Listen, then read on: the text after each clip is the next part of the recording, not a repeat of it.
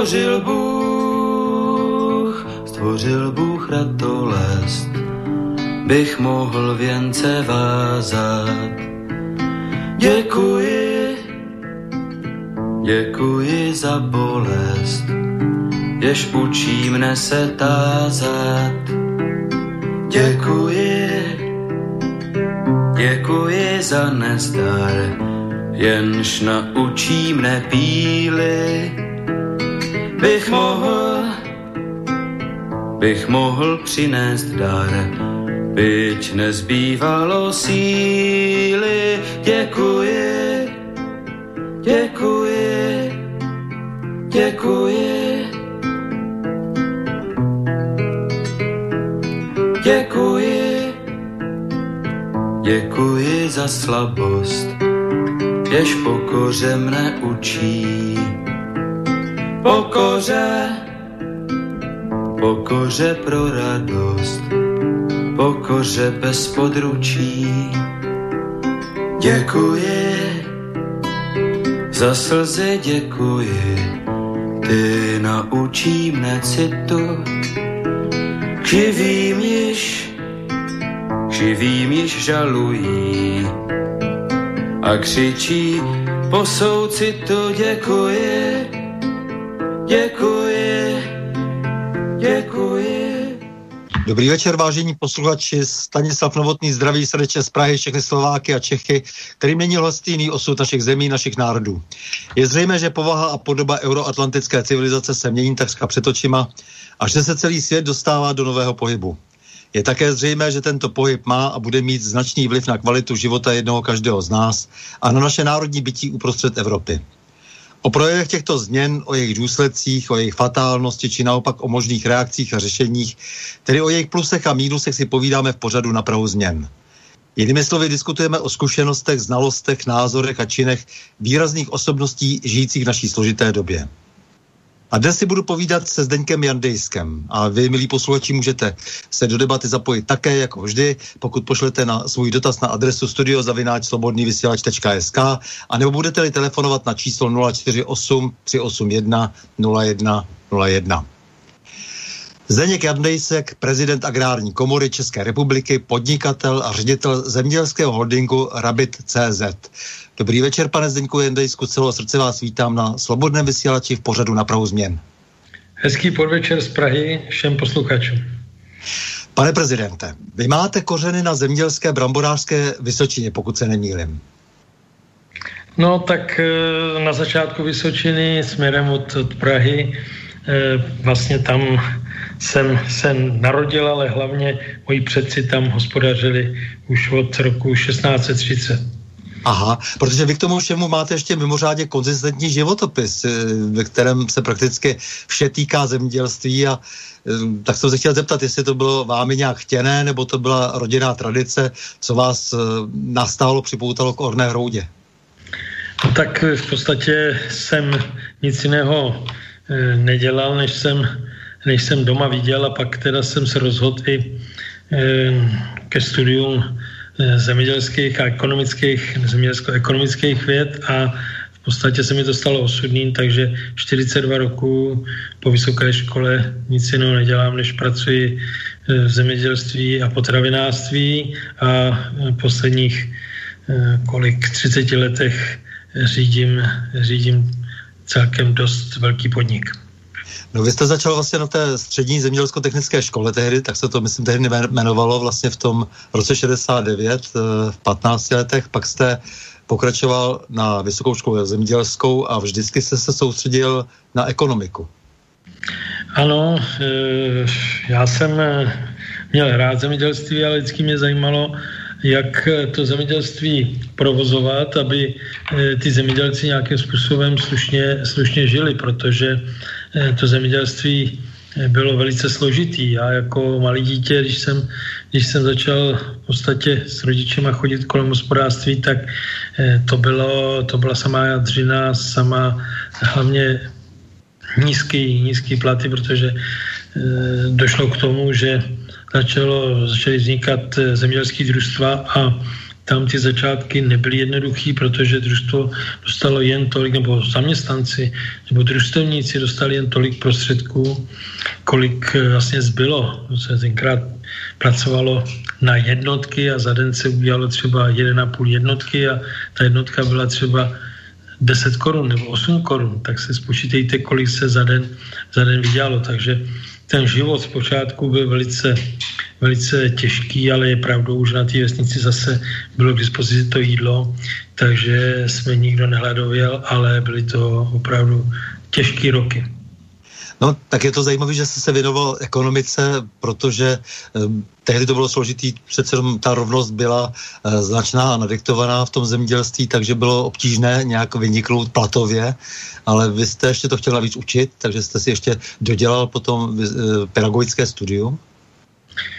Ano, já jsem v průběhu let studia vysoké školy jsem měl tu možnost, bylo mi nabídnuto, protože jsem celkem nebyl až tak špatný student, tak mi bylo nabídnuto současně pedagogické studium, kde jsem si vlastně vytvořil podmínky k tomu, abych mohl učit na střední i vysoké škole, takže jsem v té době nepředpokládal, že skončím třeba přímo v těch zemědělských podnicích, ale tak jsem si říkal, ať mám nějaký prostor a můžu si rozhodnout, kterým směrem půjdu a co vlastně budu dělat, proto jsem to udělal a v počátku, když jsem skončil vysokou školu, tak jsem externě i na menší úvazek ve škole pracoval, cvičil jsem studenty a současně jsem pracoval v zemědělském podniku. Bylo to zajímavé jak pro mě, tak hlavně pro ty studenty, protože různé příklady, který jsem mohl na těch cvičeních jim předvést, tak to nebyly věci vymyšlené, ale všechno to pramenilo z toho, co jsem dělal a mohl jsem předvést těm studentům to, v čem se ty podniky pohybují a kde jsou. To už ty podniky celkem byly na nějaké úrovni a už to celkem fungovalo. A jste si dokonce dodělal kandidaturu věd potom v 90. letech? No tak tím, že jsem měl trvalé spojení se školou, tak mi byla nabídnuto studovat aspiranturu nebo kandidaturu a měl jsem dost tlaku bylo na mě z té strany kantoru, protože tenkrát když jsem to dělal, tak už jsem dělal v podstatě statutárního zástupce ekonomického náměstka, tak ty času moc nebylo, takže spíš ty školy mě tlačily, abych to zvládnul. Ta doba byla už v té době pro mě časově náročná, ale všechno se zdařilo a jsem rád, že jsem to absolvoval. A profesně se potom vlastně prošel ještě, tedy pracovně vlastně v zemědělství, vysloveně v praxi, jste prošel vlastně od statku ve Vlašimi přes Dolní Kralovice, až potom po ten Trhový Štěpánov, který se vám stal vlastně osudným nakonec. Ano, v podstatě ten začátek byl, já bych to řekl, skoro na umístěnku, protože z těch jednotlivých podniků jezdili do školy zástupci a diskutovali a nabízeli zaměstnání. V té době to ještě nebylo nějak, v té době už to nebylo nějak striktní, ale přesto jsem v tom okolí měl pár nabídek a jedno z toho byl statek Vlašim, kam jsem nastoupil. Můj průměrný plat tenkrát byl 1850 korun, to byl nejvyšší plat, protože normálně bylo 1650, ale protože jsem celkem byl takový ten normální student, lehce nadprůměrný, tak mě nabídli dokonce vyšší plat, protože jsem tam v té době nastoupil, tam jsem byl krátce, tam jsem byl velmi krátkou dobu, protože v průběhu vlastně roka a půl mě byla nabídnuta práce statku Dolní Kralovice, kde jsem šel hned na místo ekonoma, takže to bylo pro mě velice, velice zajímavý posun, že tam jsem si platově polepšil a vlastně jsem hlavně se dostal do té špičky toho rozhodování a měl jsem už jiné možnosti a dostal jsem se k jiným informacím a bylo to pro mě obrovský krok dopředu. Takže pak přišla změna, 17. listopad, a vy jste začal samozřejmě přemýšlet také, jak to všechno zhodnotit, jak si jiným způsobem a jak se zorientovat v té nové situaci. Kdy jste začal vlastně podnikat? Víte, jak mě to bylo trošku složitější. Když už teda takhle hezky detailně o tom povídáme, tak v roce 88, v závěru roku 88, byly na Státních statkách takový, já bych to řekl, volby ředitelů. No a v té době já jsem dělal už statutárního zástupce ředitele. No a v té době to nebylo jednoduchý, byl nově volený ředitel. No a já jsem dostal za úkol přesvědčovat lidi, aby ho volili. Takže já jsem řekl, že ho přesvědčovat nebudu a dostali jsme se do takového sporu v podstatě s vrchností a tlačili mě k tomu, že to musím dělat. Já jsem říkal, že to nebudu, no a dospěl to až k tomu, že já jsem měl první infarkt v 34 letech, ještě mi nebylo. Takže to bylo velmi těžké období. To byl zážitek z pěrestrojky vlastně. Takže to byl zážitek z pěrestrojky. To úplně přesně se to pomenoval. Takže já jsem od září do února byl doma na nemocenský a pak v únoru roku 89 jsem nastoupil do zemědělského družstva Trhový Štěpánov, kde jsem začal dělat na vědecko-technickém rozvoji firmy a v té době ještě byl režim starý, takže kolega Navrátil, s tím měl dost problém, že mě přijmul, protože jsem byl nežádoucí, protože jsem něco odmít a pak ještě v podstatě mi bylo řečeno, že jsem to fixoval a takové věci. Bylo to velice nepříjemný. Potom, když přišel konec tohoto období těch změn, nebo začátek těch změn a konec toho starého období, tak jsem samozřejmě přemýšlel všelijak, že teda to budu řešit s někým, ale pak jsem říkal, že mi to nestojí za to a nikdy jsem to neřešil. Začal jsem velice intenzivně pracovat na nových věcech. No a pak jste tedy zakládal už někdy, myslím, že v roce 91 jste zakládal Rabbit společnost. No, to v podstatě fungovalo tak, že v rámci toho zemědělského družstva už bylo samostatné středisko od roku 90, kde jsme začali přemýšlet o tom, jaký kroky dělat k tomu, aby jsme získali devizové prostředky. Protože to byl takový všech sen, aby jsme měli prostředky takový, aby jsme mohli si koupit, co potřebujeme. Tak jsme hledali hned v roce 90, co vlastně produkovat a co dělat, aby jsme prodávali přímo do zahraničí a vlastně tvořili jsme tenkrát, ještě to nebylo žádný euro, ale byly to marky, šilinky, libry a podobně.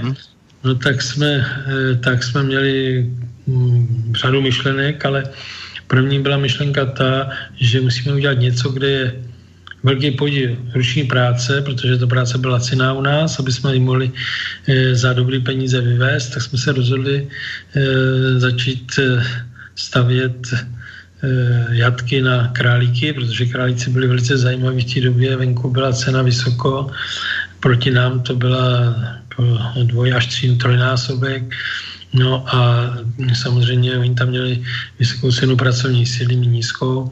Takže jsme se do toho pustili a začali jsme nejdřív tvořit nákup živých králíků a vyvážet je hlavně do Itálie, než jsme byli schopni dát nějaký objem dohromady, mohli jít velký kamiony, 5-6 tisíc, tak jsme to vozili na Slovensko, do Rimavské Soboty, protože v Čechách byl jediný zpracovatel, který pak nakonec stejně skončil, ale byl to konkurent a dělal všechno pro to, aby jsme tam doma to neměli šanci rozvíjet, no tak jsme začínali na Slovensku a když jsme pak dali dohromady větší partie, tak jsme to vozili do Itálie, hlavně do Padovi, Brešti a podobných měst, kde jsme v těch, na těch porážkách jejich se to zpracovávalo a my jsme hned v tom stavěli jatka. To byla docela dobrá myšlenka v tom, že jsme současně tvořili nákupní síť králíků živých a současně jsme stavěli už porážku. Takže v době, kdy my jsme dostavili porážku, to znamená 1.7.91 jsme spouštili porážku, tak už jsme byli schopni nakupovat zajímavé objemy králíků živých a tím jsme už byli schopni i nabízet králíčí maso do Itálie, Belgie, Švýcarska, Německa, takže tam to začalo velice, velice zajímavě. Ty začátky pro nás byly, řekl bych, až tak příjemný, že jsme to ani nečekali, ale pak se to rychle změnilo. Takže jste se věnovali nejprve obchodu a potom jste se zabývali zpátky, teda nebo souběžně jste rozvíjeli výrobu. Tak. A bylo to velice dobře skloubený, protože jakmile se postavili jatky, tak jsme byli schopni hned tam navážet objemy, kdy jatka byly vytížený a hned nám začali dávat zajímavé prostředky. Nebyly to žádný 100 miliony nebo 10 miliony, ale byly tam už zisky v jednotkách milionů a v té době to bylo pro nás velice zajímavé. Takže vy jste postupně vybudoval tu společnost, vlastně dá se říct tak trochu od spoda, nebo ten základ byla ta akciovka v tom Trhovém Štěpánově a potom jste začal teda stavět holding. Ano, ještě můžu k tomu začátku říct dost podstatnou věc, protože vlastně asi 3/4 roku, kdy jsme vyváželi ty živý králíky, tak jsme byli v podstatě součástí zemědělského družstva Trhový Štěpánov.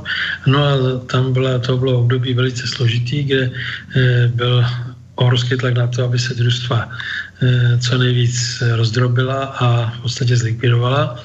Takže nějaký úvěry na družstvo, na činnost, kterou my jsme měli, bylo velmi složitý sehnat. No tak jsme museli udělat krok, že jsme tu činnost jatek jsme museli jasně vyčlenit a udělat akciovou společnost v roce 1991. Ano, a hospodařit samostatně a začít teda si na sebe brát úvěry, zastavovat vlastně tento vybudovanou porážku a začít teda hospodařit. No a pak říkáte teda, že jste postupoval teda nejprve teda směrem teda k té živočišné výrobě a potom jste se věnoval, samozřejmě jste to musel i potom teda nějakým způsobem zásobovat, takže jste se vlastně stali vlastně ve všech věcech soběstační, samostatní, jako jak vy říkáte, že jste celou tu vertikálu vlastně, že jste pojal. Bylo to trošku náročnější, než to vypadá, takže my jsme v podstatě ten vlastní podnik, tu akciovou společnost Rabbit, která vznikla, tak jsme začali rozvíjet tím, že jsme udělali obchodní činnost, to znamená přebrali jsme si další komodity, drůbeží maso, krutí maso, nakupovali jsme to jak doma, tak v zahraničí a začínali jsme rozvíjet tu obchodní činnost. Jakmile ta obchodní činnost začala fungovat, tak jsme začali teprve pošelhávat po tom, co bychom mohli dál provozovat. No a v republice začalo koupa podniků mít problémy, krachovali a tak dále, takže my jsme začali postupně kupovat buď akcie, nebo jsme vystupovali na dražbách a dražili jsme různé podniky, nebo jenom střediska někdy i jenom malinký provozy a začínali jsme jatkama Český Brod, který na Silvestra 1997 přišla banka a začala mě nabízet. Já jsem s bankou o tom kdysi mluvil, že bych měl nějaký zájem s tím pracovat. No, oni furt mi dávali obrovské ceny, pak to začalo padat a nedostávali zaplacíno od toho majitele, tak mi to přišlo nabídnout na Silvestra, protože od 1998 přišla Nomura banka, která vstupovala do IPB a bylo to velice, velice zajímavý, takže mě na Silvestra honili doma, aby se to podepsalo, aby vlastně ten nesplácený úvěr, který měl předchozí majitel těchto jatek, aby někomu předali a prodali, takže tam jsem měl obrovskou kliku, koupil se to za rozumné peníze, dostal jsem na to i úvěry, takže to byla takový světilko, no ale pak už to začínalo být náročný, takže třeba v těch letech ještě, než jsem měl šanci koupit tyto jatka, tak byl rok 1993, kdy ceny krajčího masa na trhu padly a jsem měl obrovský zásoby a jsme obrovský problémy. To byl vlastně jediný rok, kdy jsme měli starosti a problémy, ale jinak pak celých těch 30 let už podnik, ani pak skupina podniků nebyla nikdy v červených číslech. Takže to bylo ten rok 1993-1994 byl pro podnik Rabbit.cz Štěpánova pro mě velice složitý. No a pak ještě byl jeden rok velice složitý, ale k tomu se třeba dostaneme za chvíli. No tak jste vlastně všechno ta dramata těch 90. let prožil vlastně se všem všady, protože nejprve to rozbíjení družstev, potom jste zase slepoval to, co jste našli a měli možnost, díky tomu, že jste nejprve vydělali, tak jste měli možnost koupit a začlenili jste to teda do té, jak říkáte, vertikály a pak samozřejmě ještě navíc ten bankovní převrat slavný, to znamená tehdy Patria Finance versus IPB v podstatě. Výsledek Bánomura a tak dále. Dobře. To znamená, to jsou nějaká 90. léta. Vy říkáte, že jste teda vybudoval vlastně holding od pole až po vidličku. To heslo za sebou skovává to, že říkáte, že si chcete všechno zkontrolovat sám, abyste nebyl závislí na nějakých cizích vlivech, abyste jaksi dotáhl kvalitu i kvantitu tak, jak potřebujete, jestli to říkám správně. Určitě to říkáte správně. Já jsem rád, že jsme postupovali tak, jak jsme postupovali, protože my jsme nikde nic neprivatizovali. Takže nikdy nikdo nemůže říct, že firma Rabbit nějakým způsobem přišla k něčemu bez své zásluhy.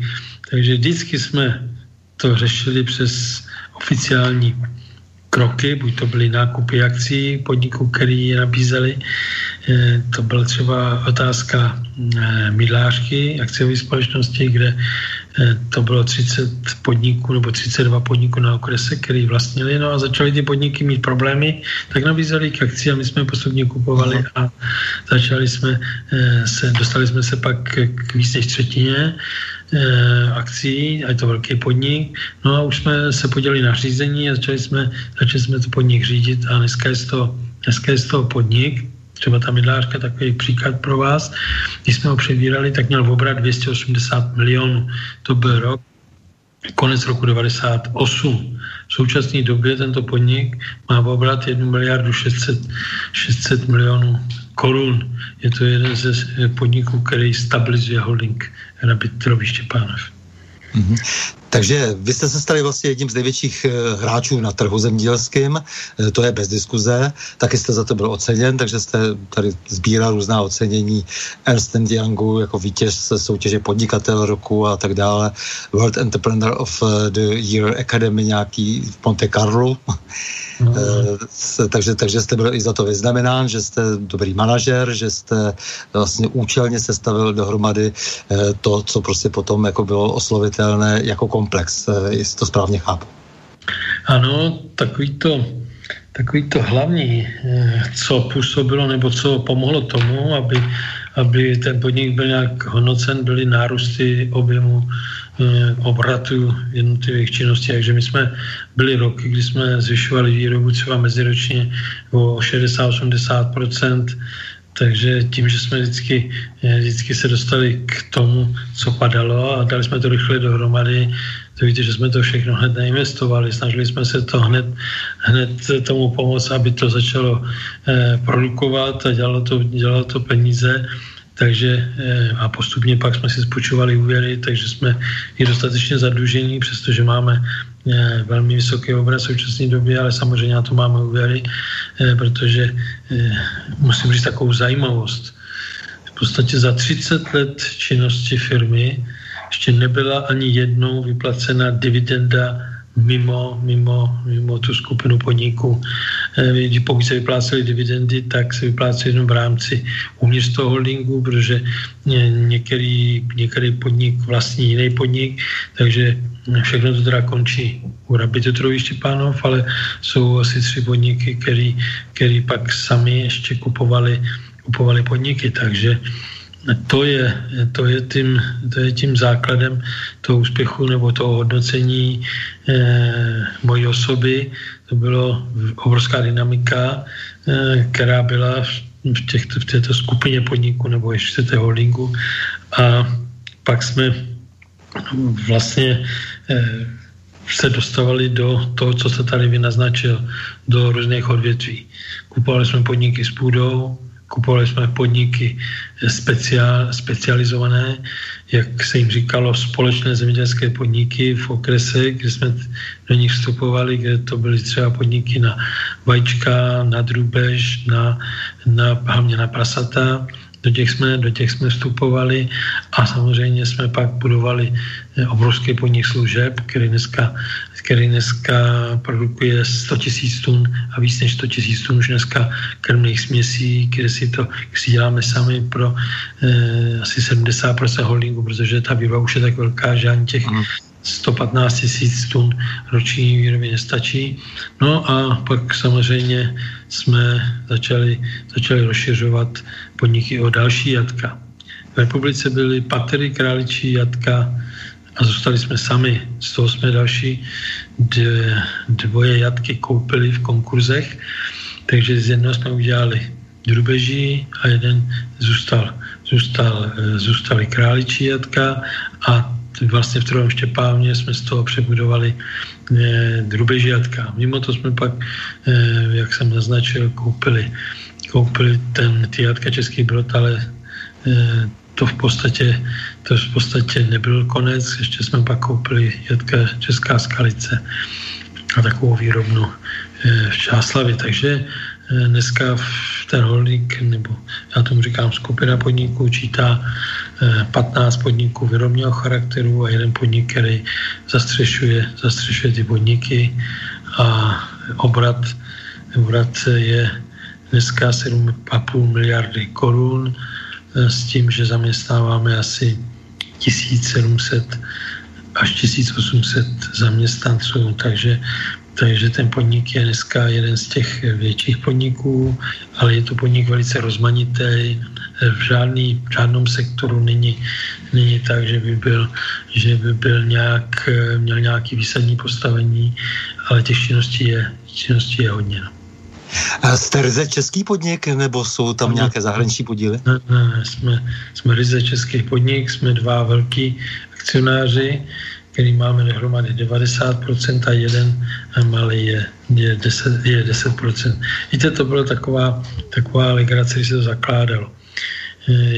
Já jsem, protože jsme museli udělat něco, aby to šlo mimo, tak jsem se snažil potom, když to družstvo mělo problémy, tak to družstvo to nevytvořilo jen tím způsobem, že my jsme se z toho vyčlenili.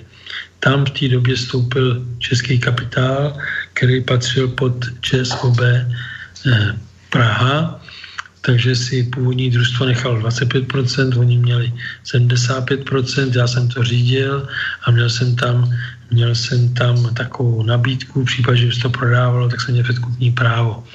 No já jsem to pak v roce 1994 mi to bylo nabídnuto a došlo k tomu, že když mi to bylo nabídnuto, tak já jsem tenkrát byl ještě úplně v jiných myšlenkách, dneska už bych možná jinak uvažoval, ale tenkrát jsem říkal, musím tam zapojit víc lidí, aby ti lidi se mnou pracovali a měli zájem pracovat a pomáhali mi, aby to nevypadlo, že já to chci ovládnout, že já chci s tom mít jenom užitek, tak jsem tenkrát to nabídl 8 lidem a 7 lidí zůstalo.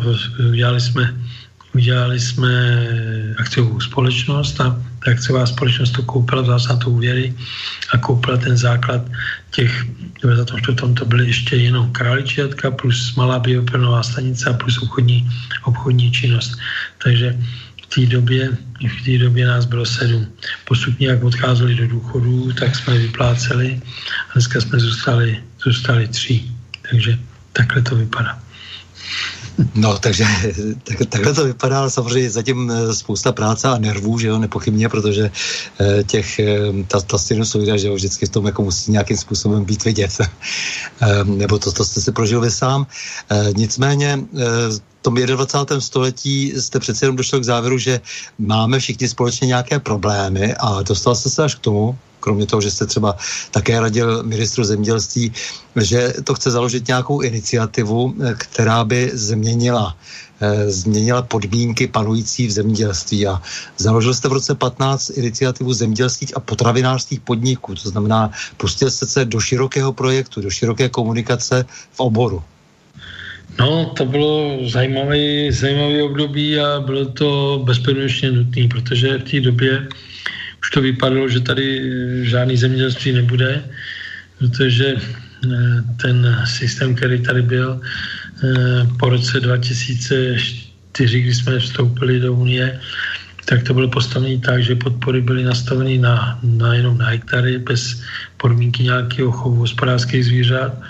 No a to byla tragédie, to nám bylo vnuceno, ale naši, ty, kdo to přebírali, tak to byla neskutečná chyba. No a tím, že ty ostatní podniky, hlavně ta bývalá E15, takže oni měli dotace na farmu a tam měli započítané i živočišnou výrobu, takže vedle toho měli obrovský národní dotace. Takže my ne, že bychom nebyli schopni nákladově stačit. Naopak, myslím si, že ale vím a mám potkali k tomu, že nákladově děláme výrobky podstatně laciněji, než to dělá řada těch největších zemí, které sem valí dneska produkty hlavně živočišného charakteru, zeleniny a brambor, ovoce ještě, tak my jsme byli v takové situaci, že to furt všechno šlo dolů, byli jsme šanci se uplatnit na trhu, protože přesto, že jsme vyráběli lacině, tak těch podpory a dotace byly úplně na jiný úrovni, takže jsme byli vytlačovaní obrovským způsobem. A v té době jsme říkali, buď to musíme prodat taky a jít od toho, nebo musíme udělat nějaký krok. Takže byla to opravdu, jak jste to řekl, moje iniciativa velká.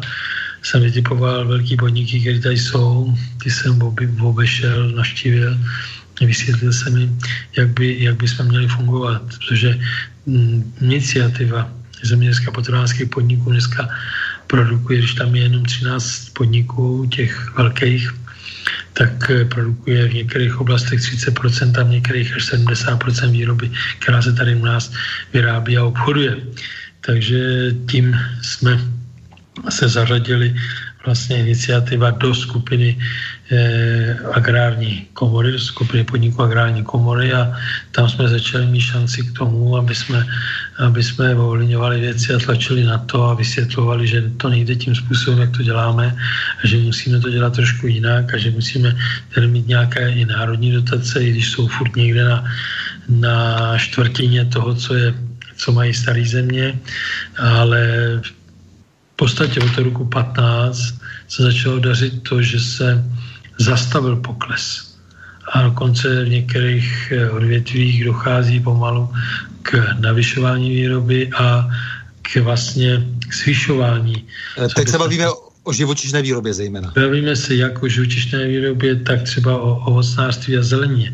Ta zelenina byla úplně na kolenou.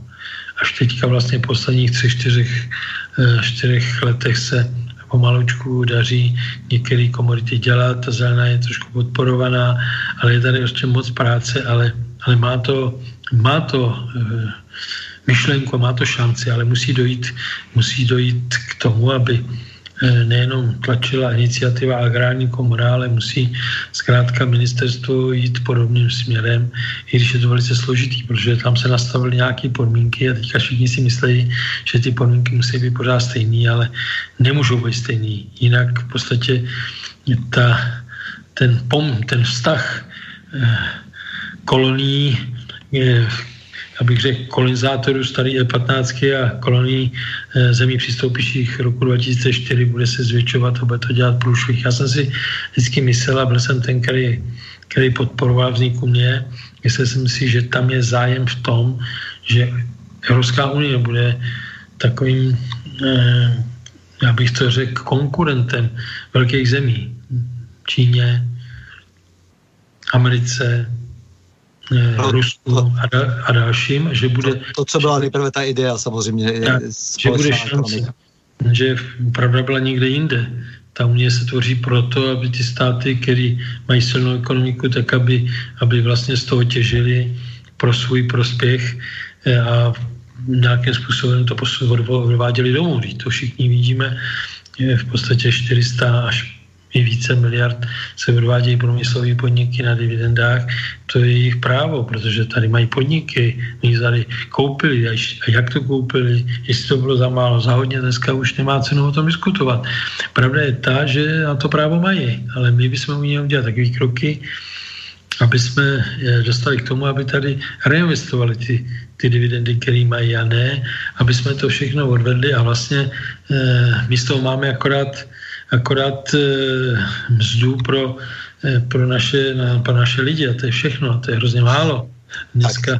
Mně se na tom líbí to, že jste česká firma, to znamená, mně se na tom líbí celá ta motivace, protože samozřejmě ten celý problém je, že nejenom ty velké státy, ale ty velké státy jsou také často domovem nadnárodních firem a jak v poslední době zjišťují s překvapením různí ekonomové, kteří předtím říkali, že nezáleží na rodinném stříbře a že jsme otevřená ekonomika, že to úplně jedno, kdo tady co vlastní, že prostě jsme toho součástí a z toho se nevyvlečeme. Tak dneska se ukazuje, že to není pravda, že každý je někde doma, vidíme to dost dobře třeba na automobilovém průmyslu a jiných dalších odvětvích, na kterých jsme bytostně závislí.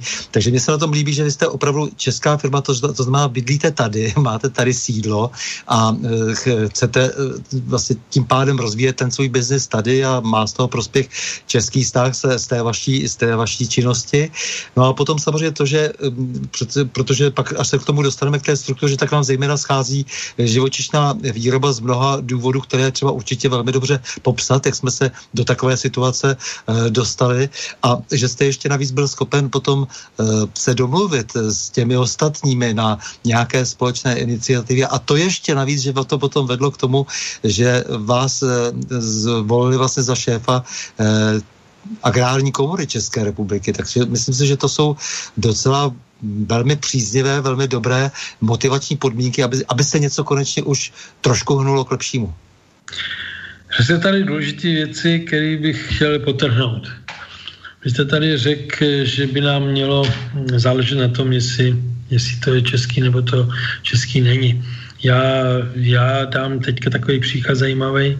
Já velice úzce spolupracuju s panem profesorem Zeleným. Možná, že vám to něco říká. Říká samozřejmě. Jezdí jsem do České republiky, mám k němu velice blízko. Tak on to říká úplně krásně.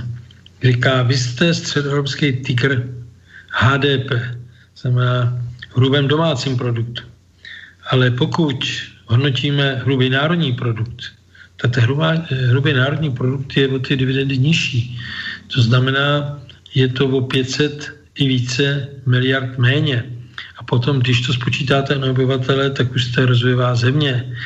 Vy říkáte naše Škodovka, ale u té Škodovky si nemůžete ani říct, v jakých barvách se bude vyrábět. Takže má obrovskou pravdu a my bychom měli to, co funguje, je v českých rukou, tak bychom měli tomu dát prostor větší. A my to děláme v obráceně. Dělali jsme to doteďka v obráceně, že jsme vlastně podporovali, dávali jsme úlevy zahraničním investorům tady. Já vám řeknu, byl jsem z toho smutný ještě před rokem a kousek, když jsem se vyslovoval k těmto věcem u pana premiéra a ptal jsem se na to, proč nedá těmto podnikům, co tady jsou a produkují obrovské objemy zisků, aby je nějakým způsobem motivoval k tomu, aby ty peníze tady nechali. No a on mi pak řekl, nebude to v rozpočtu chybět, a říkám, to si spočítejte, to vy jste ministr financí. A on, pak jsme se sešli po delší době a on říká, no jo, ale jak já to mám udělat, když ještě teď, po 25 letech, jsou tady daňový prázdniny pořady podniků. Víte, to je největší lumpárna, kterou jsme se mohli dožít, protože jestli se dávají někomu nějaké motivační podmínky pro podnikání, tak je to buď na 5 nebo na 10 let, ale ne na 25 let. Takže teprve v podstatě za rok se to teďka dalo dohromady a mám nějaké zprávy, nevím jestli přesně, ale že už by tohle mělo být vyřešený a potom by se podle mýho mohli velice motivovat k tomu ty podniky, které tady fungují v České republice, tak by se mohli motivovat k tomu, aby ty peníze tady nechali a samozřejmě zase, když budou investovat, tak zase z toho mají další příjmy. To nikomu nic neudělá špatně, naopak by mu to těm podnikům prospělo a hlavně to prospělo nám, protože ty investice tady u nás jsou velice důležitý a český investoři by měli mít dneska po té době nějaký, nechci říct privilegia vysloveně, ale měli mít i podmínky k tomu, aby se mohli rozvíjet, protože přesto, že neměli mimořádné podmínky, tak jestli mám dobrý informace, tak před 15 lety vlastně objem produkce byl, nebo HDP tvořili ze 65% zahraniční podnikatelé u nás. A v loňském roce už to bylo jenom 45%. To znamená, ty naši menší podnikatele, kteří začátku se jim říkali malí a střední, kteří dělali 100, 200, 300 milionů obratu, tak dneska dělají 2, 3, 5 miliard. Takže ten český člověk je velice zdatný, ale potřebujeme mu nastavit dobré podmínky k tomu, aby mohl vyvážet ven, vyvážet do celého světa. Že tyto podniky, které se rozšiřují hodně, tak ty nevyvážejí jenom do Evropské unie. Vyvážejí do celého světa, do Ameriky, do Brazílie, do dalších zemí. Takže a to samé je v tom zemědělství. My potřebujeme v zemědělství nastavit podmínky tak, aby podniky, které chtějí do toho rizika jít, které chtějí dělat tu živočišnou výrobu a které chtějí dělat ovoce, zeleninu, brambory, no tak my vytvořit k tomu nejdřív investiční podmínky a pak hlavně podmínky pro to, když dojde k neúrodě nebo když dojde k zhroucení trhu, tak aby měl nějakou síť, aby nemuseli furt něco rozvíjet a něco likvidovat. A to je ten nejzásadnější, věc. Tak, jak to dělají ty staré země. Ty mají připravenou kupu národních dotací, kde vlastně držejí ty podniky pohromadě, když dojde k nějakému problému. U nás teďka je dobrý, že se podařilo trochu řešit ty národní dotace, tam je kolem 4 miliard, letos to vypadá, že to bude 4 miliardy 400 milionů, to je obrovská pomoc, to by tady nebylo, tak se to nezastaví, tak ten problém bude obrovský. Vy jste se mě ptal na ty dobytčí jednotky, na živočišnou. Já vlastně náš podnik má několik dobytčích jednotek na hektar, protože máme společný podniky a děláme tam hodně vepřového a máme produkci drůbežího masa, která je obrovská. Dneska děláme už asi 16% produkce jak drůbežího, tak vepřového republice. Takže jsou tady samozřejmě podniky, které jsou na tom líp v některých komunitách, ale když to pak dám dohromady, tak my jsme takový podnik opravdu výrobní z pohledu živočišné výroby. Tak pojďme na to zemědělství teď systémově, teda co se v tom zemědělství děje, v jakém je stavu a co se stalo. Myslím, že i tu historii musíme nějak rekapitulovat. Přesně jako jste tady teď hovořil o těch montovnách, které tady vznikly s tím, že ty firmy dostaly, ty nadnárodní všelijaké korporace dostaly ještě navíc daňové prázdniny, což já považoval za nehorázné už tehdy, protože jsem si říkal, co to má znamenat, tak pár lidí bude zaměstnáno. Nakonec se ještě ukázalo, že potřebují levné, nekvalifikované dělníky nebo kvalifikované, tak akorát, tak si je stejně nakonec dovezli z Polska a z Ukrajiny, takže po všech stránkách to bylo špatně, byla to jenom prostě využitá země, využitý prostor, využitá nějaká možnost, že tady existují tedy lidé, kteří ještě něco umí a těch zase se nezaměstnalo tolik, nic jsme z toho neměli, ale samozřejmě v tom zemědělství je to podle mého soudu ještě složitější a já když si uvědomím vlastně, že je to, a vy mi určitě řeknete právě ta čísla, no to jsem moc těším, zlomek lidí, kteří v tom zemědělství dneska pracují, že ta doba, kdy, jak říká Elvin Toffler, jsme byli lid zemědělský někdy na konci 18. a ještě v 19. století, to znamená, všichni měli nějak blízko, měli dost intenzivní vztah k venkovu, k zemědělství, lidi ve městě pořád ještě věděli, jak se vlastně ty hodnoty, které to zemědělství, které je opravdu naším gruntem, bez něho vlastně neexistujeme, jak vznikají. Měli to ještě pojmenovat, vidíte to i v jazyce, v tom jazyce je hodně patrné, jako což jsme všechno už zapomněli, že jo, tyto výrazivost se hodně změnilo a tak dále. Ta představivost těch lidí v tom urbálním, v tom městském světě je minimální a takže musí se to těm lidem teď nějak zprostředkovat, musí se jim nějak vysvětlit vlastně, jak malá skupina lidí, nebo jestli to teda chápu správně, hájí v podstatě ty skutečně základní zájmy národní. To znamená opravdu ten vztah k půdě a to, co tedy nezbytně potřebujeme k životu, tedy tu strategickou surovinu, kterou je jídlo. Tak jestli byste pár teď jako možná i čísel v tomhle smyslu, jak si tady jako tedy šéf agrární komory máte určitě maximální přehled, sdělil, protože si možná lidé často neuvědomí, že ty zemědělci mají malé zastání pro tu malou početnost. Velice, velice, velice dobře sesazená myšlenka, kterou jste teďka vyřknul. U nás zemědělství v prvovýrobě pracuje zhruba 100 tisíc lidí zaokrouhleně. V potravinářství odhaduju tak 30 tisíc lidí. Takže je to lidí minimum, a protože se udržely silné podniky, tak je tam vysoká produktivita práce a ty nesmysly, co tady teďka, s kterými tady vystupuje řada europoslanců, od Zdechovského počínaje, to je pláči.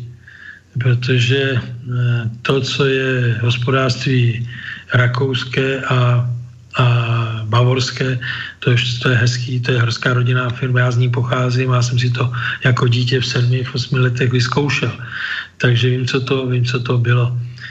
Nebude docházet k tomu, že by někdo chtěl 365 dní v roce pracovat a vypravovat o tom, že bude dělat vyváženou rostlinnou a živočišnou výrobu.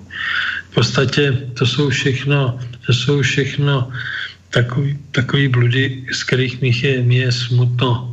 My bychom měli být rádi, když už dopadlo k tomu, že tady proběhla nějaká kolektivizace a že ty podniky jsou pohromadě, nebo ty podniky mají sílu určitou a můžou využít stroje a můžou využít třeba dalších dneska věcí. Tak nejenom stroje, ale i v podstatě řízení strojů přes satelity a tak dál, tak bychom měli na tom stavět a posunovat to úplně do jiného místa. Mě mrzí to, že a tato vám chci hrozně poděkovat, že se o to zajímáte a chcete to zprostředkovat, ten stav, který je, ale většina médií u nás je na takovém stavu, že se snaží dehonestovat tu práci výroby potravin. Je to velká tragédie u nás. My jsme v podstatě soběstační pouze v hovězí mase. A to proč? Protože ještě v roce 90 byla spotřeba 23,5 kg a dneska je spotřeba 7,8 kg. Takže přesto jsme snížili hovězí maso na třetinu, nebo stavy jsme snížili na ani ne třetinu, tak přesto jsme soběstační v hovězí mase. A je to zase taková smutná záležitost. My přestože vyvážíme hovězí, tak ne, aby jsme to dokrmili do 7-8 metráků a pak to vyváželi za zajímavé peníze, tak my vyvážíme zástav ve váhách 250-280 kilo a myslíme si, jaký jsme garajové, je to úplně všechno jinak. A jinak je ta situace v soběstačnosti je smutná. Mléko, kde jsme asi 6. na světě v užitkovosti, na celém světě. Před náma jsou akorát Izraelci, Amerika, Korea, Dánsko a pak už jsme my. Izrael ještě. Izraela pak už jsme my, takže my jsme velice zdatní a schopní vyrábět něco na nějaký úrovni a přesto máme mlíka jenom 90% soběstačnost. Všichni říkají, ne, máme 120, vyvážíme. No jo, my vyvážíme, ale my vyvážíme surovinu a pak se vozíme výrobky jako jogurty, pomazánky a tak dále. Když to všechno sečteme, tak jsme v mléce, přestože jsme takový lídr v Evropě a na světě patříme mezi špičku, tak máme 90%. Ale to by ještě všechno šlo. Nejhorší situace je v tom ostatním. Vepřové maso. Jsme soběstační na 38-39%, jaký je rok. Dál drůbeží, která je velice jednoduchá její výroba, tak jsme soběstační zhruba na 55-60%. Stejně tak ve vajíčkách. Jsme na tom obdobně. Takže v zelenině jsme na 25%. My jsme vyváželi zeleninu, měli jsme přebytky. Stejně tak v ovoci, v jablíčkách a v podobně další ovoci, třeba nevím, v rybízu a těch všech věcí jsme my byli vývozcem. Dneska v podstatě likvidujeme téměř poslední hektary rybízu, angreštu a podobně. Stejně tak v bramborách. My jsme měli 120 nebo 115, bych řekl přesný číslo, 115 hektarů brambor v roce 115 000 hektarů brambor. Dneska máme 23 000 a 106 000 brambor na škrob. Takže máme 17 000 hektarů brambor. Stejně je to v té zelenině a v ovoci. Takže my, když na to máme podmínky, my jsme vždycky uměli tyto produkty dělat, tak my nejsme schopní zatlačit na to, aby ty peníze šly tam, kde se produkuje, protože celá Unie postavená na tom, aby ty nové země, které tady jsou, tak aby produkovaly co nejméně a aby jsme jim vytvořili dostatečný trh pro země, kde produkují několikanásobně vyšší produkci na hektar. Třeba Německo. To produkuje 3x víc mlíka na hektar než my, 5x víc vepřového. Holandsko, o tom ani nemluvím. To produkuje 10x víc mléka na hektar, vepřového asi 9x a tak dál. Znamená, my jsme se stali v podstatě odbytištěm pro tyto země. Proto byly nastaveny ty podmínky, taky byly nastaveny. Ale my si to nesmíme nechat. My zkrátka musíme proti tomu vystupovat.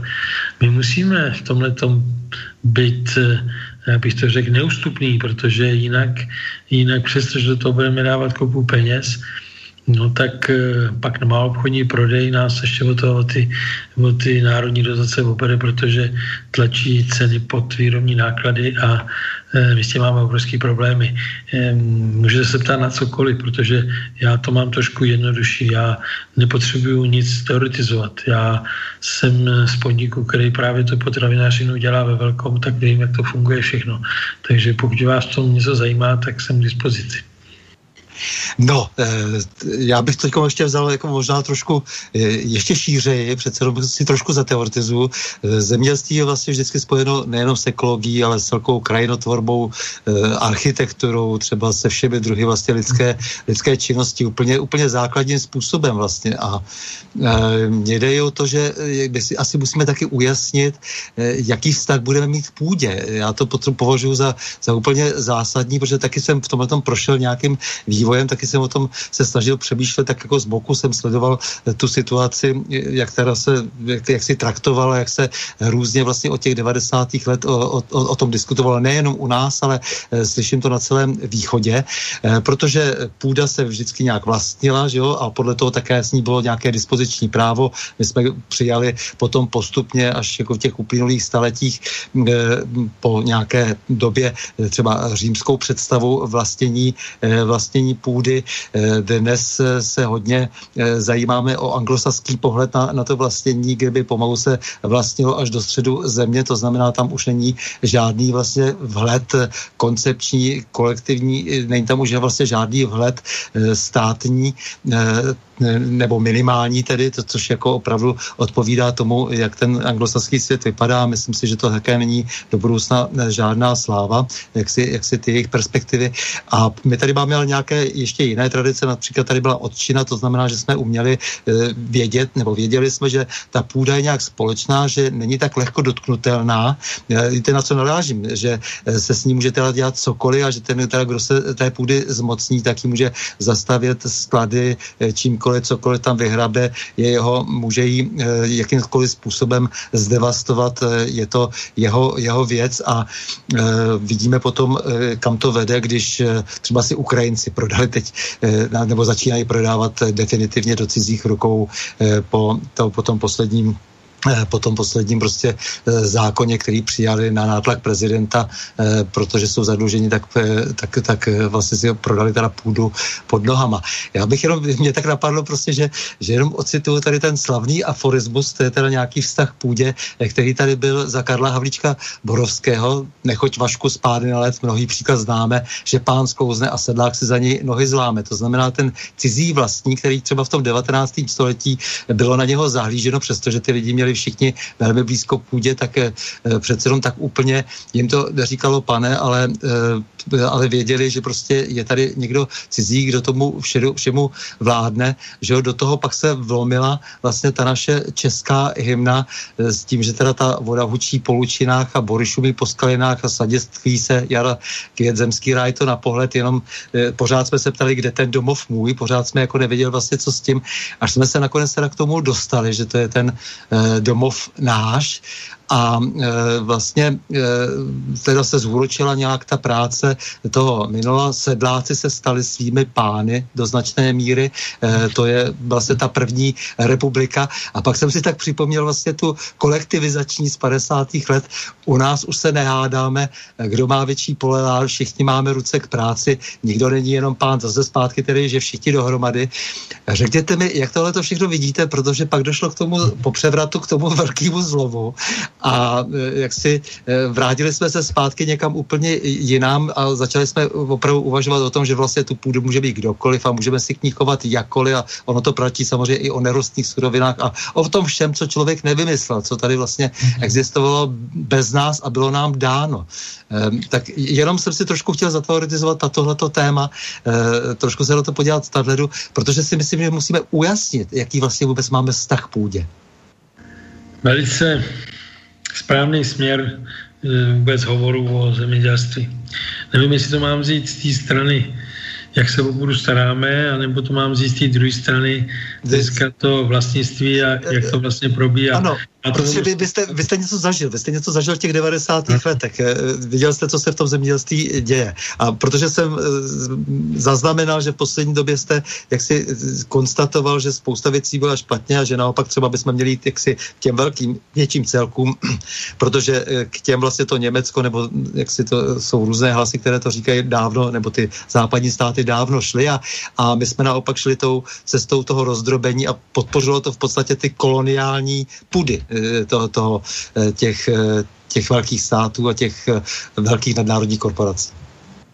Dobře, já to z té strany půdy, jak by se měla půda držet, tak kdo by měl mít, jak by to mělo všechno asi být, protože je potřeba se poučit od těch, které jsou kolem nás. My máme zákon o ochraně zemědělského půdního fondu z roku 92, myslím, že to je zákon 334 z roku 92 sbírky, který nepojí na nic, který vlastně připouští všechno. Kdo si co koupí, jak si to koupí. Z začátku to bylo omezený aspoň tím, že si nemohla tady nikdo zahraničí koupit, jen pak přišla Unie a ta řekla, ne, nic takového nemůže být. V Unii to je volný, je společná zemědělská politika a jednotný trh, takže v podstatě může kupovat kdo co chce. Že tady kupují ze zahraničí půdu, což mě velice mrzí, ale mrzí mě to nejzásadnější. Ve Francii, v Německu a v dalších státech mimo Skandinávie je všade půda velice, velice pod drobnohledem. Tu půdu si může kupovat a může s ní obchodovat jedině ten, kdo na ní hospodaří. To znamená ten přímý zemědělec, podnik, SROčko, akcionář a tak dále. Nelze, aby si někdo jiný kupoval zemědělskou půdu ke spekulacím. A u nás je to v podstatě jako v posledním státě a v posledním kocourkově postavený tak, že si tady může skupovat půdu, kdo chce, jak se s ní obchodovat. A to má obrovský vliv na to, jak ty podniky hospodaří a hlavně co stojí, protože jestli dám příklad, jestli ve Francii průměrná cena půdy je 170 000 korun, tak u nás je 246 000 korun. Ta půda je diametrálně kvalitativně rozdílná. Jestliže v Francii ta půda je velice kvalitní, je tam nájem zhruba kolem 3, maximálně 3 500 korun, tak u nás nájem je běžný od 3 do 9 000 korun na naše podmínky, v kterých hospodaříme. To znamená, já jsem měl velice, řekl bych, diskuzí, a nejenom diskuzí, ale měl jsem na zemědělském výboru asi 3 vystoupení, taková prezentace k té půdě, jak to vypadá jinde, jak se z ní hospodaří, jaký mají zákony, aby se zákony změnily a připravili jsme zákon o ochraně zemědělského půdního fondu.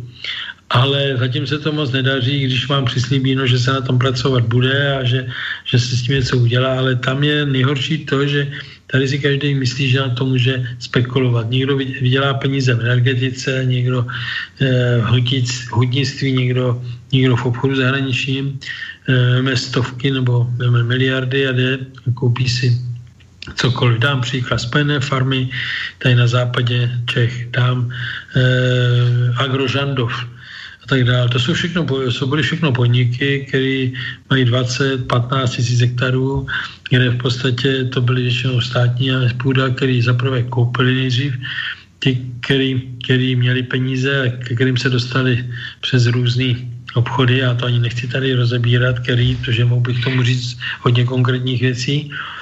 A dneska to koupí jiný podnikatel, jako je Tykač, jako je Vítek a podobně. A to jsou obchody za miliardy, to není obchod za nějakých 50 milionů nebo 100 milionů.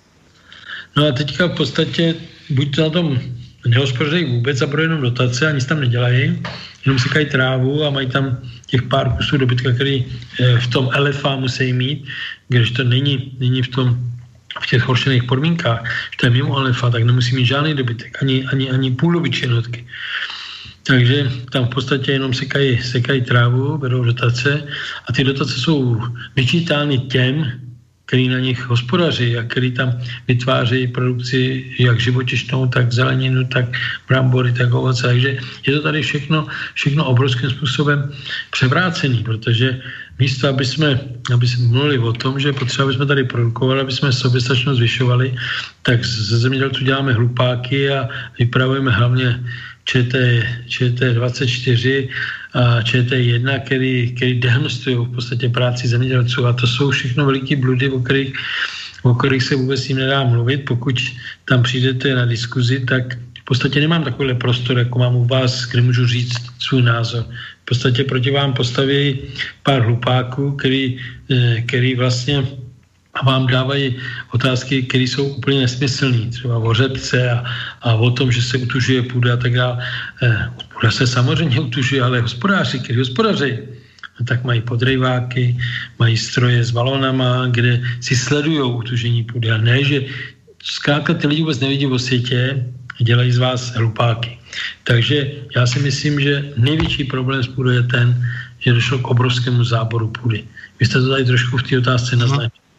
Podívejte se, ty fabriky a ty obchodní maloobchodní prodejní vlastně plochy, tak kolem nich jsou, řekl bych, 1000 hektarů odstavných parkovišť a vlastně ploch, které jsou zabetonované, zaasfaltované. To je, já nevím, jak bych to nazval, ale nechci si používat tvrdých a sprostých slov, ale to přece mělo být v stavebním zákoně tohle všechno udělané, že to mají být propustní parkoviště a tak dále. Druhý zvěrstvo, který je, no to je to správné slovo, zvěrstvo, který je v tom, že jsme 600 tisíc hektarů poslali z orné půdy, jsme poslali do luk a pastvin a hlavně to by ani nevadilo. Ale louka a pastvina je půda, na který se taky musí pracovat. Není možný, jak se to tady stalo, že 25 let na to nikdo nešáhne, že tam před 25 lety to zaseli travou a za 25 let na té trávě neudělali nic. To znamená, ta tráva vůbec neplodí. Má akorát dole kořeny, na vrchu roste pár cancourů a ta se seká a řve se, že neprší, že tam není pasto, že tam není tráva. Pokud je normální hospodář a má v podstatě nějaký minimální znalosti, tak ví, že každý 4 až 5 let se musí každá louka, a hlavně na té orné půdě, kterých tady máme, říkám, máme to tady skoro toho milion. Takže my na tom v podstatě nehospodaříme. Tato půda se musí hospodařit, ta se musí obnovovat. My třeba v našich podnicích to neexistuje, aby nejpozději z 5. rok ta půda nebyla zvoraná, pokud to není nějaká údolní louka zamokřená nebo pobráceně, tam není skála nebo něco. Tak na těch běžných loukách, které jsou hlavně na orné půdě, tak se na nich běžně jednou za 5 let se to buď zvorá, nebo se aspoň přiseje kulturníma plodinama. A ne to, když dneska se projedete Českou republikou, tak vidíte, kde hospodařejí ty nehospodáři, kde je to samá pampeliška jedna vedle druhý a v podstatě žádná tráva tam neroste. Takže to si říkáme hospodáři, ale my místo, aby jsme to ukazovali na ty, kteří to dělají, tak ukazujeme na ty, kteří mají živočišnou, kteří něco dělají, kteří produkují a podobně. Unijní vlastně podpory jsou všechny postavené na všechno ostatní, jedné na to, aby se hospodařilo. Myslím tím ve vztahu k novým zemím, protože já jsem to řekl na začátku. Jim nešlo o to, aby Unie se stala silná a byla oponentem velkých velmocí. Jim šlo dát dohromady co největší celek, aby měli ty staré země odbytiště a aby z toho měli prachy, protože tím, že vytlačili zemědělství, tak lidi, kteří byli v zemědělství, nastoupili do těch montoven za pár korun začátku, dneska už je to taky trochu jinak, ale vlastně nehospodařili na půdě a oni se mohli z těch půdy, kde ta intenzita je několikanásobná, tak aby se tady měli u nás odbyt. To je jejich představa o Evropské unii, ale to naše představa být nemůže. My musíme se konečně probrat a musíme vystoupit proti těmto věcem. Co se týká té druhého pohledu.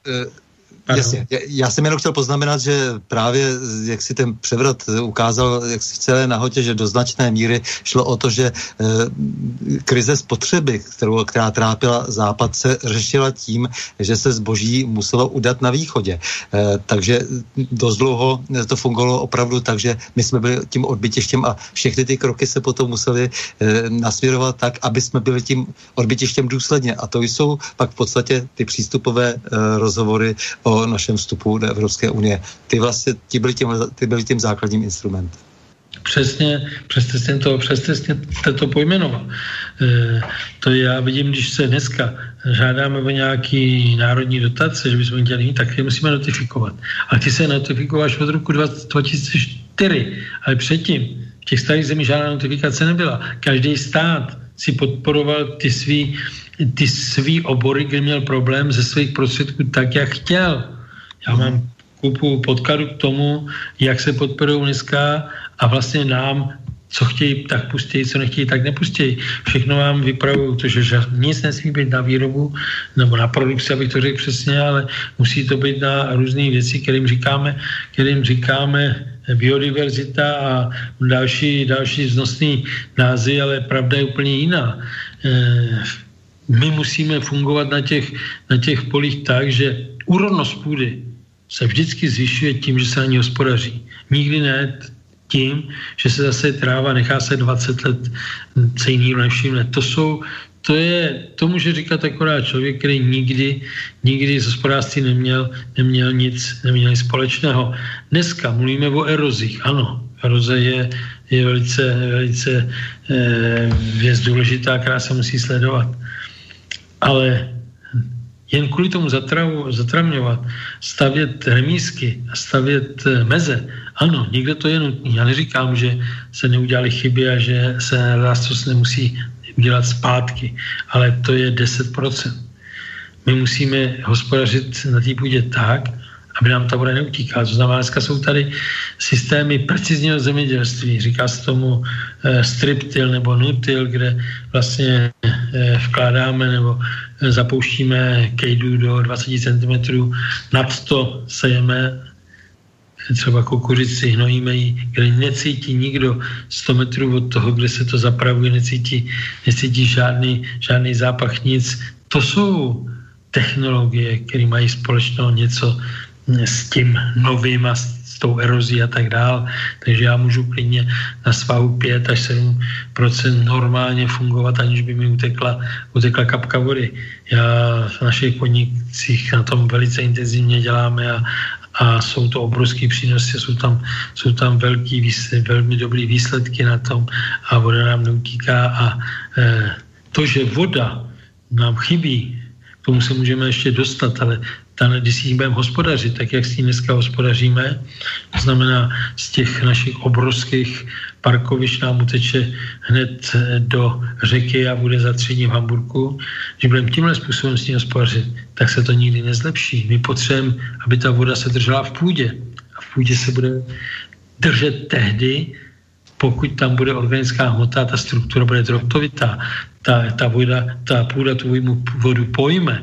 A ne, jak to děláme dnešním způsobem, že vlastně likvidovali jsme nedávna jsme likvidovali chovy zvířat a měli jsme ty organiky minimum, ale hlavně my jsme si vytvořili systém, že jsme podporovali dotacema výrobu slaměnej granulí, který spalujeme v elektrárnách a vozíme je i do zahraničí, třeba do Lince a podobně.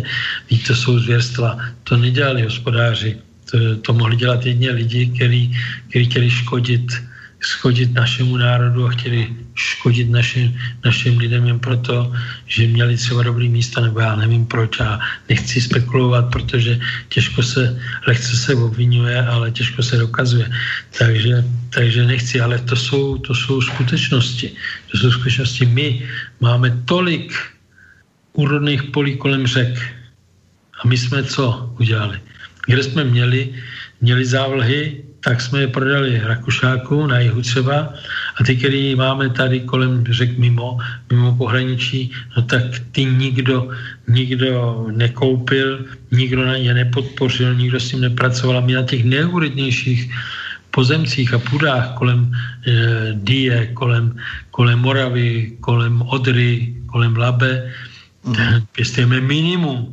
My musíme tam směrovat podpory pro výstavbu zavlažovacích systémů, samozřejmě pak podpory k zakládání těch sadů a zakládání dalších věcí, jako je vinice, chmele a tak dále. A tam musíme dojít k podpoře. My přece jsme v zemi, kde všechny srážky jdou do řek a odtýkají. K nám nepřitýká nic. Takže my musíme regulovat ty řeky. My musíme regulovat stavidlema, tak jak je udělaná třeba Vltavská kaskáda. Tak my musíme s těma řekama, s tou řekou s každou pracovat. A vůbec my tady mluvíme o tom, že bychom měli splavňovat 3 řeky nějakým systémem propojení řek pro dopravu.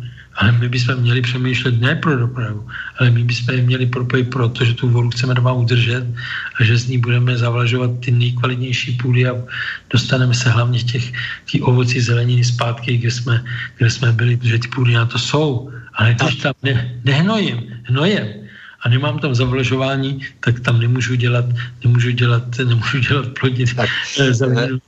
jako je okurka a tak dále.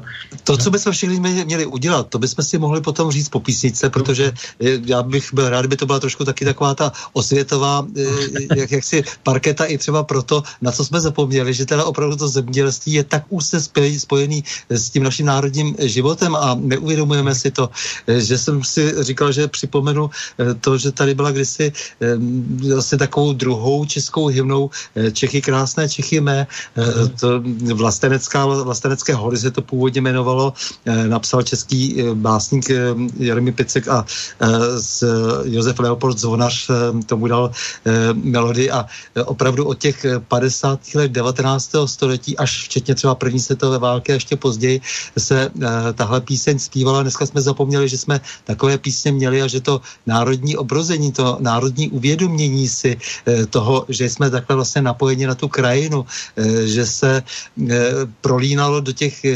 písní, do těch vlastně našich symbolických písní, které jsou s tím nejvíc spojeny. A je to vlastně krásný popis, krajinopis, je to součást toho, o čem vlastně mluvíte i vy. Tak já poprosím Borise, jestli by tam pustil od Hlaholu, tedy opět historického pěveckého sboru, který tady je od 60. let 19. století, právě ty Čechy krásné, Čechy mé.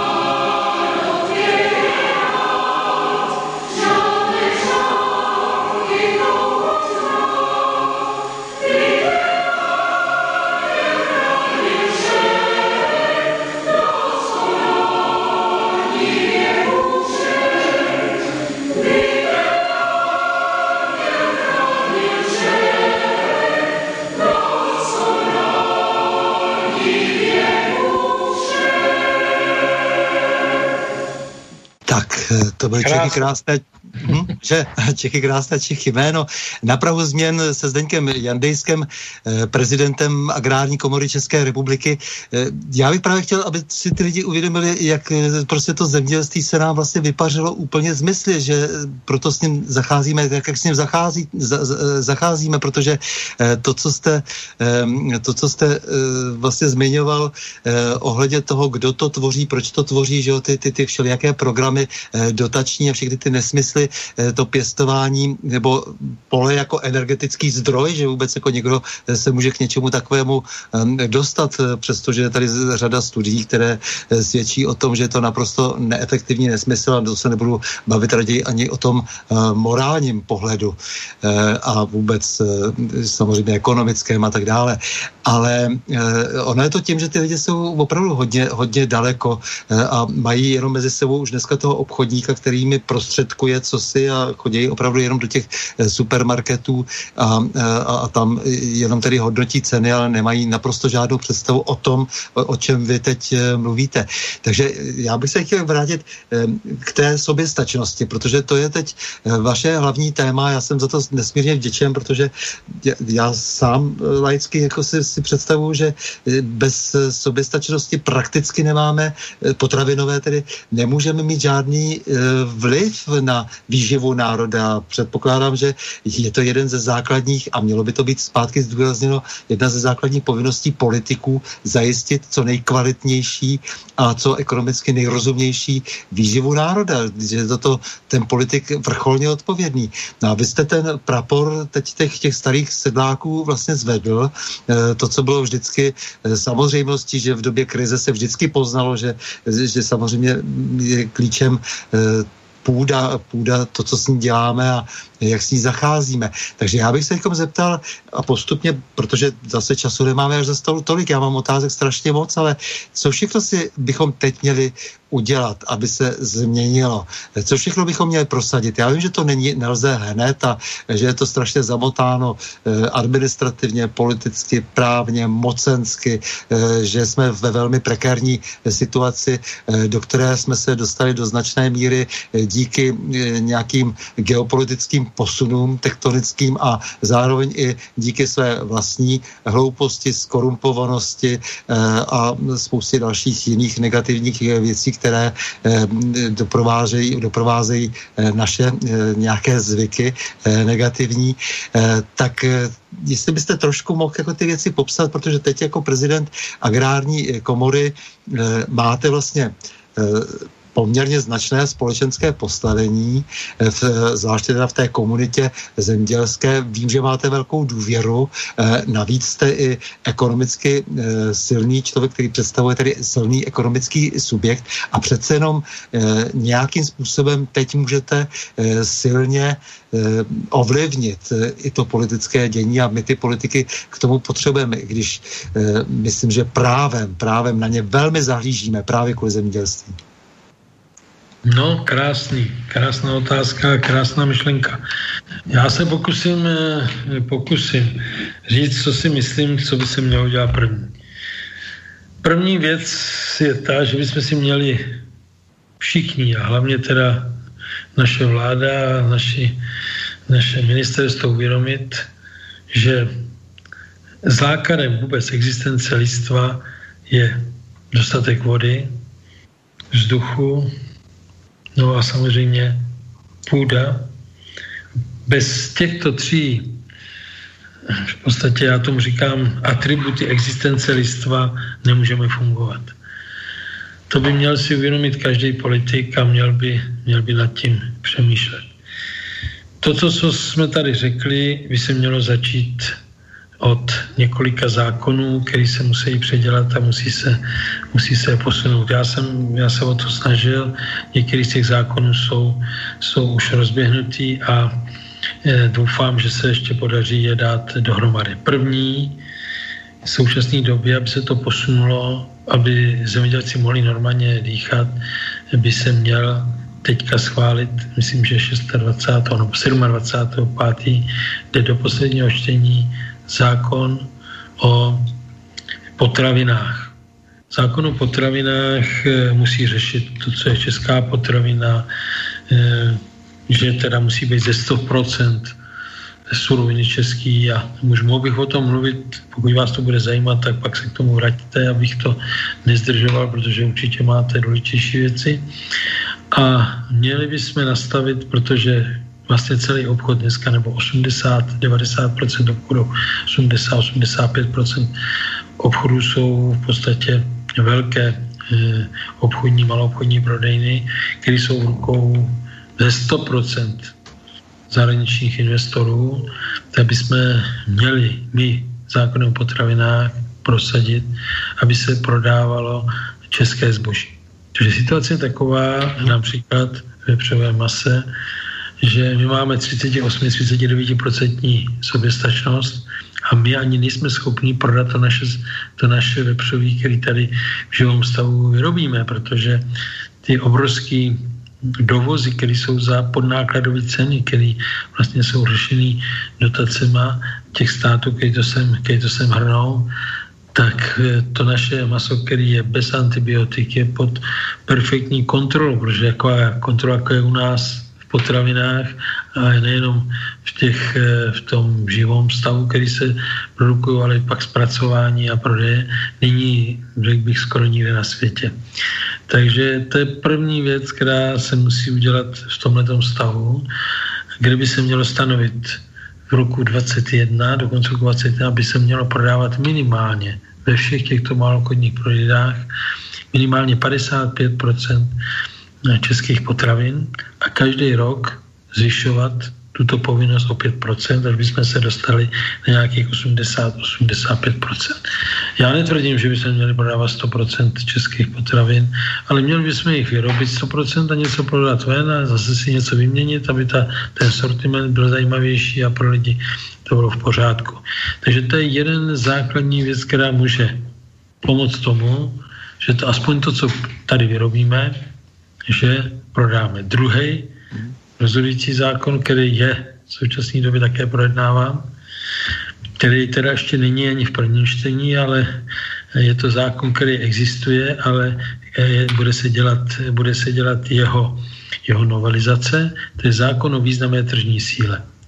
Není možné, aby to bylo jako dneska, že prodáváme zboží, ať bude mu třeba brambory nebo kterou zeleninu, nebo hlavně pak výrobky živočišného původu, že prodáváme pod výrobní náklady. Kdybychom ty výrobní náklady měli vyšší, než to mají ty naši sousedi, je dneska už 14, tak bych tomu rozuměl. Ale bohužel my jsme schopni to vyrobit laciněji, ale dotace národní v těchto státech, co sem dovážejí, jsou tak vysoký, že to zboží se sem dostane ve zkoušnosti lacinější, jsou výrobní náklady a tím likviduje domácí trh. S tím nejsme schopni nic udělat. A byli bychom schopni... Jenom jestli můžu malou vsuvku, tady by se mě trošku projeví taky právník. Já si myslím, že to je právě ten důvod, abychom měli pochybnosti o legitimitě všech těch rozhodnutí, protože je tady založena nerovnost. Jestliže si někdo dotuje svoje vlastní zboží a hovoří o stejné ekonomické politice více, tedy než ten druhý stát a my máme nadiktované nějaké jiné podmínky, tak samozřejmě takové společenství už se samo delegitimizuje. To znamená, já hovořím o Evropské unii. Jo? Hovořím o ní právě v tomto smyslu, protože tady se vždycky vedou sáhodlouhé spory o to, jestli můžeme nebo nemůžeme například vystoupit, nebo jestli můžeme nebo nemůžeme to či ono. Říkám, ne, nerovnost vždycky zakládá právě už toto právo. Výborně řečeno, já vám to protáhnu do té reality. My mluvíme a máme společnou zemědělskou politiku, kterou utváříme a jsme jeden z těch, který ji odsouhlašujeme. A mluvíme o jednotném trhu. Tady není ani společná zemědělská politika, ani jednotný trh. Jestliže Holandsko má 393 euro na hektar, Belgie 400 euro na hektar, my máme 224 euro na hektar a Chorvatsko nebo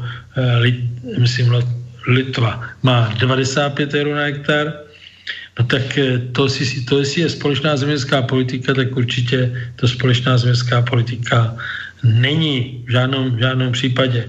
A jednotný trh, to je to, co tady řekl vy, jestli někdo mimo běžných podpor, které jsou dány něčím, má možnost v podstatě zadotovat to proto, aby vytěsnil někoho z trhu Evropské unie, tak to není jednotný trh, ale je to v podstatě systém, jako vládnou toho druhého.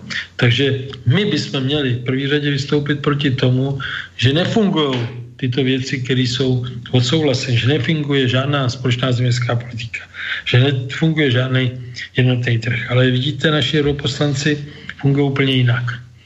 Je tam pár, s kterýma se můžete bavit. Já tam jezdím pravidelně a je to všechno jinak, protože řada z nich vypravuje nesmyslem proto, aby se tam udrželi, aby tam měli dobrou image a tak dál. Takže v podstatě my se vrátím k té hlavní otázce, k té zákoně o významné tržní síle. Nám nejde o to regulovat maloobchodní prodej ve všech komoditách, kterých já nevím kolik, 15 000 je položek. Ale nám stačí, když budeme sledovat 155 položek potravinářských, těch základních, ty, které doma vyrábíme, na které máme podmínky, kde jsme vždy byli schopní 100% vyrobit. Takže my nebudeme hodnotit nic jiného, my jsme chtěli hodnotit tyto věci. No a není přece možný, aby prodejní maloobchod nám dal za zboží nižší cena, než jsou výrobní náklady, jak u nás, tak ve světě. Tam by zkrátka měla být síť, kde si to nemůžou dovolit a musí na to reagovat stát. Tam začíná první krok. Druhý krok je to, že naše maloobchodní síť funguje tak, že nakoupí za 100 a prodá za 80. Jen proto, aby využila 3, 4, 5 výrobků základních k tomu, aby dotáhla lidi do maloobchodního prodeje, kde ty lidi zaplatí za jiný výrobky, zaplatí proti nákladovým cenám 200, 300, 400% vyšší cenu, kde je marže třeba 300, 400%. A proč mají ty základní potraviny, které si vyrábíme doma, proč mají být lákadlem, nebo já bych to řekl, vlastně postupem, který ty lidi zblázní a dotáhne je do toho marketu, aby to koupili, protože ta cena je nízká. Nehledě na to, že kdo trošku umí počítat, je malonko jenom ekonom, tak ví, že stát přichází o obrovský peníze na DPAčku. Pokud přijde do podniku kontrola normálního podniku výrobního, jako jsme my, tak zkontroluje, jak si převádíme výrobky mezi jednotlivými podnikama. Pokud my vyrobíme za 100, převedeme je za 99, tak nám tu korunu dodanějí, protože z té koruny nebo dodáme DPAčku. Ale u maloobchodní sítě tomu tak není. A my děláme všechno proto, nebo chceme dělat všechno proto, aby jsme tento zákon v tomto a příštím roce, nejpozději do pololetí příštího roku, aby jsme ten zákon uvedli v život. Kdyby jsme tyto dva zákony dali dohromady, tak uděláme obrovský krok k tomu, že budeme prodávat naše zboží, který je kvalitativně podstatně na tom lépe než zboží dovážené. Můžu dát řadu příkladů. Tak naše lidi budou spokojení, naše podniky budou fungovat a bude se to posouvat dál. A třetím zákonem, který jsem tady naznačil před chvílí, to je zákon o ochraně zemědělského půdního fondu, o kterém jsem tady mluvil. Já vám dám příklad z Německa, abych byl v té Francii, jak jsem vám říkal. My jsme se sešli samozřejmě s obdobným spolkem, jako jsme my, Agrární komora, tak oni mají rolnický svaz. Němci, sešli jsme se s nima. Tam v podstatě nelze, aby někdo koupil, kdo nehospodaří půdu. Stalo se to v Sasku, kde ministr zemědělství si koupil 15 hektarů. Nezapsali mu je do katastru nemovitostí, protože není zemědělec a ihned musel opustit své ministerské místo Saska, ministra zemědělství Saska. Takže všade si dělají pořádek a my jsme do dneška ten pořádek si neudělali. A se tomu děkuju, to je dobrý podnět pro média. To určitě budeme medializovat. Takže my přece musíme si to dát do pořádku. A vy si tomu divíte, že to není v pořádku? Tak si vemte, kdo s jakou odborností zastával funkce ministrů zemědělství, kolik tam bylo těch odborníků za uplynulých 30 let, který rozuměli zemědělství, anebo i ty, který mu rozuměli, jakým způsobem řešili jenom takovou maličkost, jako je rozprodání státní půdy. My dneska máme státní půdy, nevím přesně kolik, ale myslím, že to není ani 100 000 hektarů k dispozici, aby jsme mohli, že nemáme ani na to, na co budeme potřebovat, aby jsme to mohli vyměnit, aby jsme mohli stavět silnice a tak dále, aby jsme mohli nabídnout půdu. Takže třeba na Slovensku ještě asi 250 nebo 300 tisíc hektarů půdy v státních rukou. My jsme jich měli hromady, nevím teda přesně kolik, to bych vám tady řekl číslo, který není úplně pravda, protože jsem si nezjišťoval, ale máme jich myslím si, že asi 60 000, možná, že o něco malinko víc, ale o moc víc to nebude. Tak jenom tady si zapřemýšlejte nad tím, jak se chovaly ty naše vlády a ty ministři zemědělství, kteří seděli na těchto místech. Zkrátka, já říkám, že my jsme dali zemědělství na oltář toho, že jsme tady privatizovali průmyslové podniky význačným zahraničním firmám, ale je to směšný. My jsme se měli starat o to nejzákladnější, co jsme tady říkali, půda a voda a vzduch. Bez těchto tří atributů, pokud se o ně nebudeme starat, nemáme šanci jít nějakým způsobem mílovýma krokama dopředu, i když na to máme mimořádně dobrý podniky z hlediska koncentraci podniku, koncentraci výroby a produktivity práce, protože dneska celý svět vyrábí stroje a vůbec všechny další prostředky technologie do živočišných výrob na úrovni vynikající a my máme možnost si dneska koupit, co ve světě je, tak si můžeme koupit. A my tady teďka špekulujeme o tom, jak bychom rozdrobili, aby jsme dali peníze. Já nemám nic proti malým rodinným farmám, já jsem z toho vyšel, já to znám, já jsem si to vyzkoušel.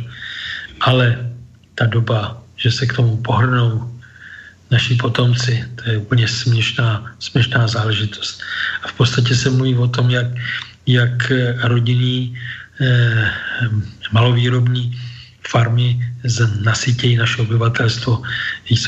To jsou úplný nesmysle. To jsou lži, který a mystifikace obyvatelstva. Já jsem rád, jestli někdo vydrží dělat na farmách, kde jsou desítky nebo stovky hektarů, má ta rodina a dokáže tam dělat rostlinnou, živočišnou a i zpracování. Já se jim klaním až k zemi a obdivuji je. Ale těch je pár a nikdy nezajistí výživu národa.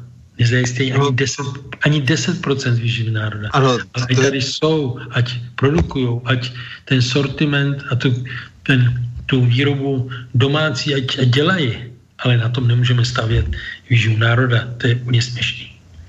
To je to, na co jsem narážel, když se u nás rozdrobovaly vlastně pozemky nebo vlastně ty zemědělské celky velké a Němci naopak scelovali, že to šlo přesně obráceně a jim to vyhovalo, že u nás jsme se rozdrobili a oni naopak vlastně už v těch 90. letech šli úplně jinou cestou vývoje. Já bych vám dal, vás trošku zkusím, abych to nezapomněl, dám jeden příklad, který vám určitě zase trošku pohne s tím vašima dobrýma návrhama, názorama a vůbec otázkama. My máme v současné době asi 130 hektarů průměrnou výměru. Měli jsme ještě před 2 rokama 133, dneska máme 130 hektarů. A východní Německo, který vyšlo ze stejných podmínek, má v současné době průměrnou výměru 234 hektarů. Takže mají téměř o 100% větší výměru na průměrný podnik. Takže, jak jste to řekl perfektně, oni, jak já říkám, nerozkulačovali. Ale my ano, a děláme kroky, které je čím dál horší. Mluvíme tady o tom, že je obrovský posun v tom, že rozdělujeme hony na 30 hektarů. Ano, rozdělujeme tam, kde problém je. Tam, kde je eroze větrná nebo eroze vodní, prosím, která se opakuje. Tak, vyčleníme katastry, které ty problémy jsou, ale prosím vás, nedělejme to jako paušál. Jsou plochy, kde 100 hektarový pole je rovina jako u Kolína, jak my říkáme, a my to rozdělujeme a děláme tam blbosti. Ty lidi, kteří to navrhují, nemají nic společného s zemědělstvím. Já říkám, že řada nebo většina těch úředníků, která je na tom Těšnově, že zná akorát cestu z ČZU na Těšnov a jinou cestu, že nezná. A to je ten problém. A tak teď máme v době koronavirové, máme třeba ministra zdravotnictví, který nemá zase nic společného se zdravotnictvím. Takže tomu rozumím, že to takhle pověděte mi, že jsem. Ale chtěl bych ještě, byste tady zmiňoval, že je třeba vlastně zavést nějaká pravidla, aby se třeba o ty pastviny, kde, jak říkáte, že je to téměř 1 000 000 hektarů, aby se o něj staral s péčí řádného hospodáře, to znamená, tam je třeba, aby ten stát zavelel, že jo, a pak je druhá věc, ještě jsou tady kapacity, které jsou vysloveně zneužívány, ale já říkám, to je tady to pole jako energetický zdroj, to znamená, že rostliny jsou zdrojem energie, že jo, pohonné hmoty, řepka tady, elektřina, solární paleny, bioplyn, z bioplynový stanice, kukuřice a tak dále, všechno možné, co je možné spálit, konec konců i vy jste hovořil o těch granulích ze slámy, to znamená, že nám mizí vlastně krmivo pro dobytek, který by naopak měl zase potom vracet tu organickou hmotu zpátky do půdy. Jak já tomu rozumím, to znamená, že by mělo být tedy, měly by se navýšit stavy zvířectva a zároveň by samozřejmě měly být řádně využívány ty pozemky právě k tomu, aby minimálně teda vyráběly krmivo nebo samozřejmě jídlo pro lidi. Já to vidím i z morálního hlediska jako naprostou zvrácenost. Takže i tyhle kapacity by se měly asi osvobodit, nebo se mýlim? Přesně. Já ve všech svých vystoupeních a ve všech svých článkách, který píšu, říkám, že jsme klesli zhruba na 25 až 30% stavu. Že jsme ty stavy měli současný dvojnásobit. Já neříkám, že bychom měli na to, co tady bylo třeba v roce 90, protože jsme šli obrovskýma krokama v intenzitě a ve výsledkách k užitkovosti a v chovatelských výsledkách. To by stačilo, aby jsme současné stavy zdvojnásobili. Pokud bychom je zdvojnásobili, tak bychom měli soběstačnost 80 až 90%. To je taková základní věc, o které bychom měli mluvit, aby nedocházelo k tomu, že ta půda tu úrodnost ztrácí. To je největší taková naše bolest, že bychom měli mít jasno, při jakých krocích půda nebude ztrácet svoji hodnotu, nebude se snižovat její úrodnost. To by měl být základ o tom, o čem tady teďka diskutujeme. Já vám dám takový příklad, který možná budete využívat. V roce 1936 byla vyšší hrubá zemědělská produkce než v roce 2019. Věřil byste tomu? Když to přepočteme na jedny ceny, to znamená, řekněme na ceny roku 90 všechno, to znamená ty metráky, tuny, litry a tak dále, přepočteme přes stálý ceny, jednotný, tak v roce 36 byla hrubá zemědělská produkce, to znamená v té stálé ceně, něco kolem 80 miliard korun. Dneska je 75 miliard korun, v roce 90 byla víc než 100 miliard korun. Ty čísla se krásně pamatuju.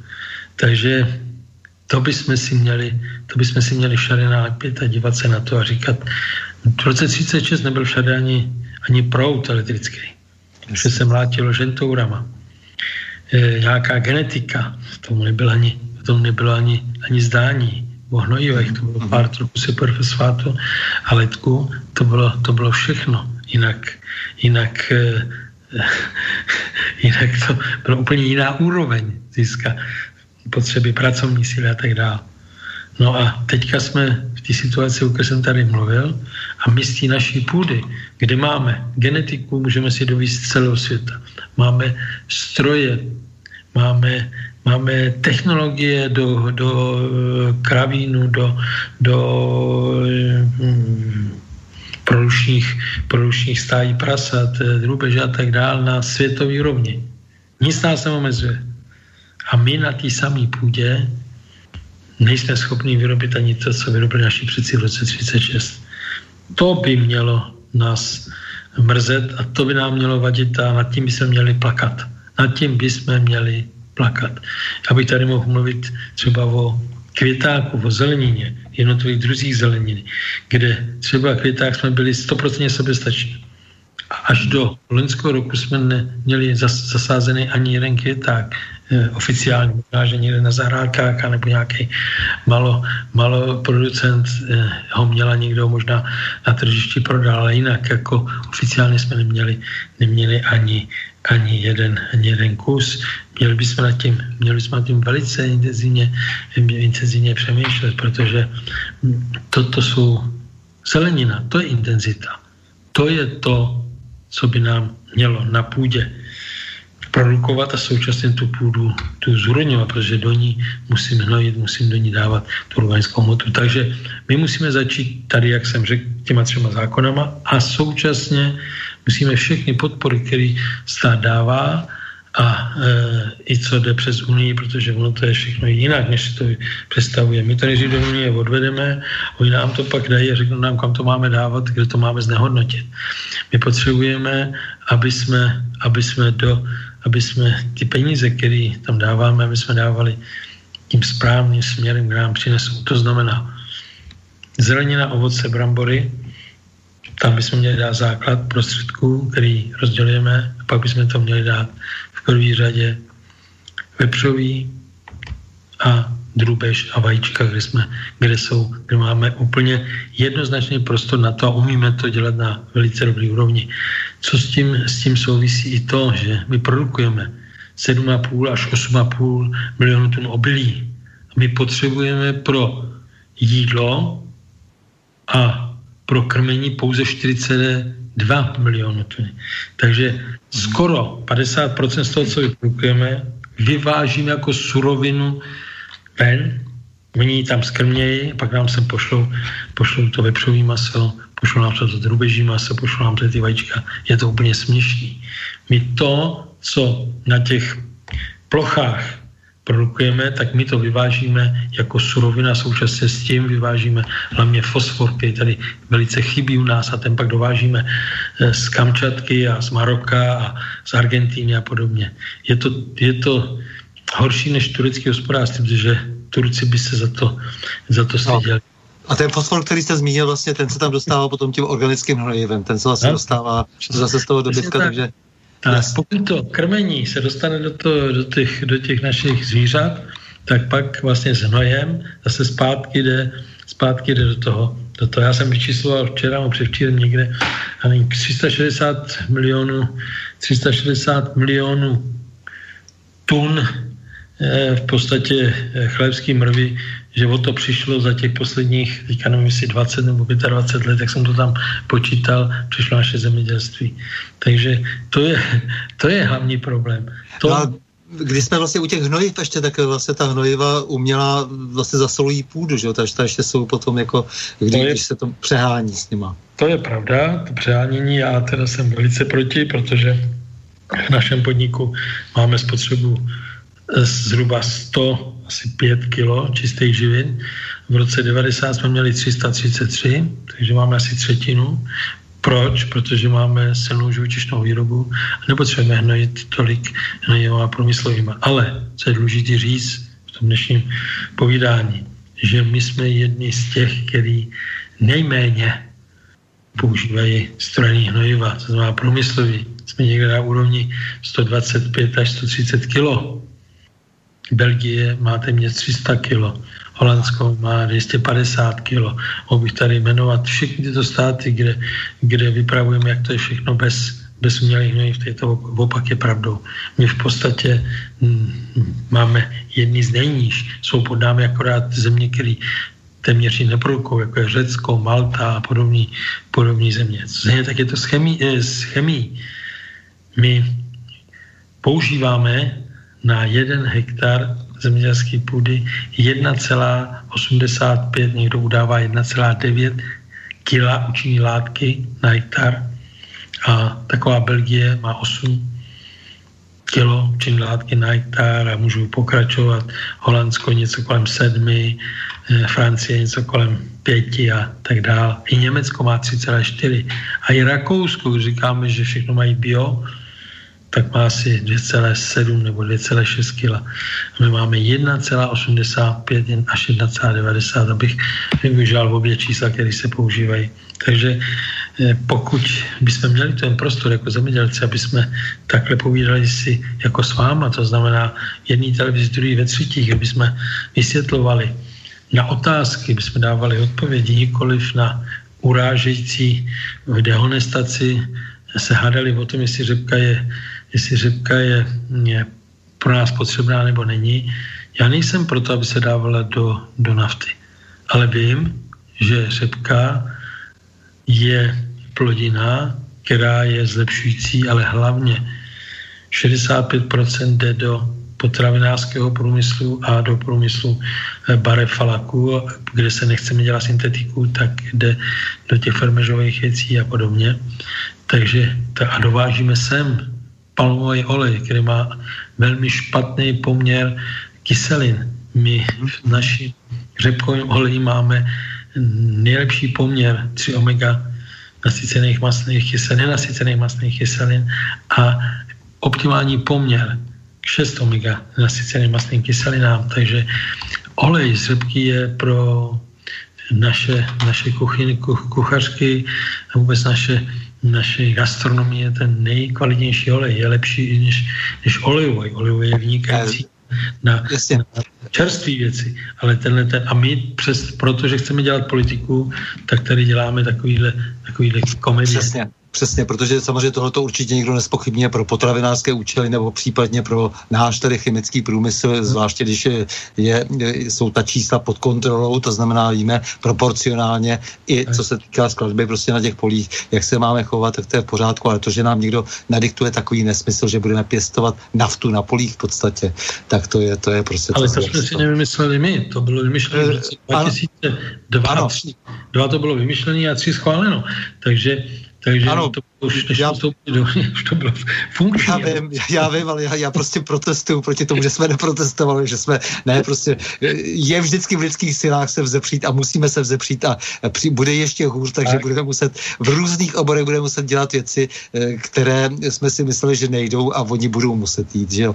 Já tady právě, abychom nezapomněli na naše posluchače, tak právě u té chemie, teď se zastavím tady, posluchač Bohdan se ptá, má dotaz tedy, jak je to opravdu s nebezpečím používání glyfosátu, Roundupu a dalších chemikálií. Řepka se údajně stříká až 12krát, škodlivost řepky a je to dnes lepší nebo horší než před revolucí. Děkuji. U řepky nemá na mysli jenom Roundup, ta se stříká jako jinými chemikáliemi. U řepky v podstatě Roundup se vůbec nepoužívá, řepka se stříká, to je pravda, ale nestříká se v žádném případě 12krát. Jestli se něco stříká 12krát, tak to jsou ty jablíčka, co vzíme z toho Holandska. Ty se střídají 12krát. Ty se střídají 12krát a to jsou informace od řidičů našich, kteří to tam nakládají. Tak vám řeknou, že přijedou a řeknou, tady neberte, berte tady. A oni říkají, proč? No tohle je pro vás, protože to musí vydržet díl, tak to se stříká 12krát, tohle je pro nás, to se stříká jenom 6krát. Abyste teda viděli, jaká je realita. Řepka se nestříká moc a ty věci kolem jejich problémů na životní prostředí jsou velice přehnaný.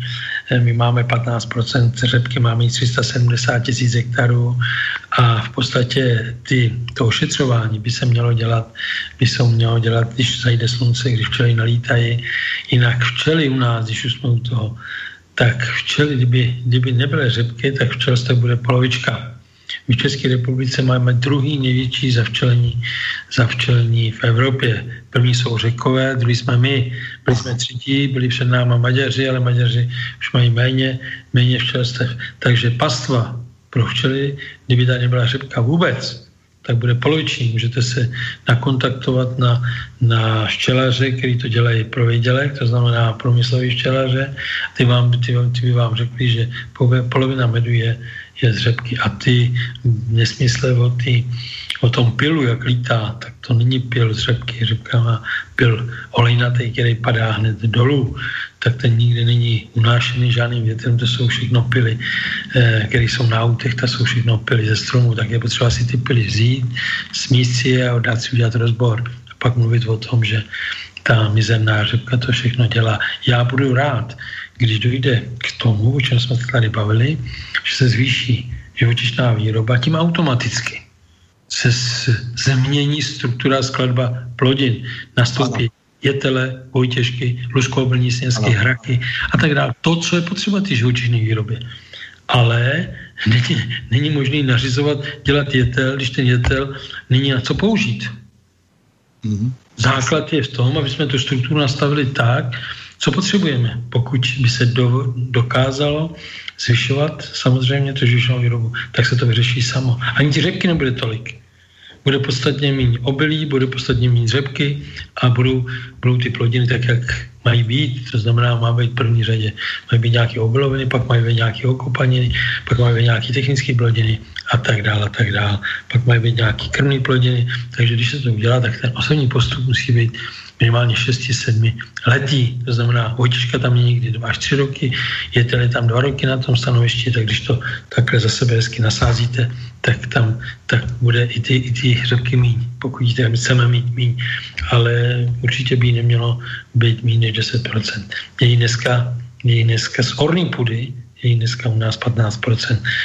Rádi všichni kolem ty státy říkají, že mají 7-8%. No jo, to je pravda, ale ze zemědělský půdy, a to je velký rozdíl. Tak a ještě se ptal tedy ten posluchač Bohdan na ten Roundup. Ještě bych chtěl odpověď. Roundup. Víte, u toho Roundupu je to velmi složitý. Je to v podstatě desikant, když to řeknu přesně. Já jsem zastánce toho, že by se měl minimalizovat. U nás už je to, myslím, i teďka úplně zastavený, takže se používat nebude, ale budou se používat zase jiný prostředky, protože jsou někdy potřeby ho opravdu použít, protože řada těch hospodářů, který jsou slabší, tak musí zlikvidovat ten PR a ty věci, které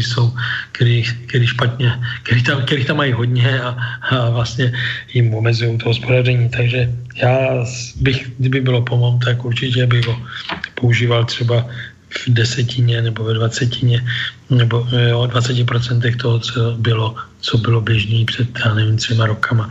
Takže protože když ho zakážeme, tak to bude krok k tomu, že se vyprodukuje něco jiného a bude to 2x tak drahý, aby ten, kdo ten přípravek dělá, tak aby vydělával, protože zase dal něco nového na trh. Takže já nejsem zastánce Roundupu, ale abych ho úplně vymizel, si myslím, že nebylo dobře, protože to akorát všechno zdraží a budou tady další, kteří budou vydělávat na tom, co se nově vyvinulo.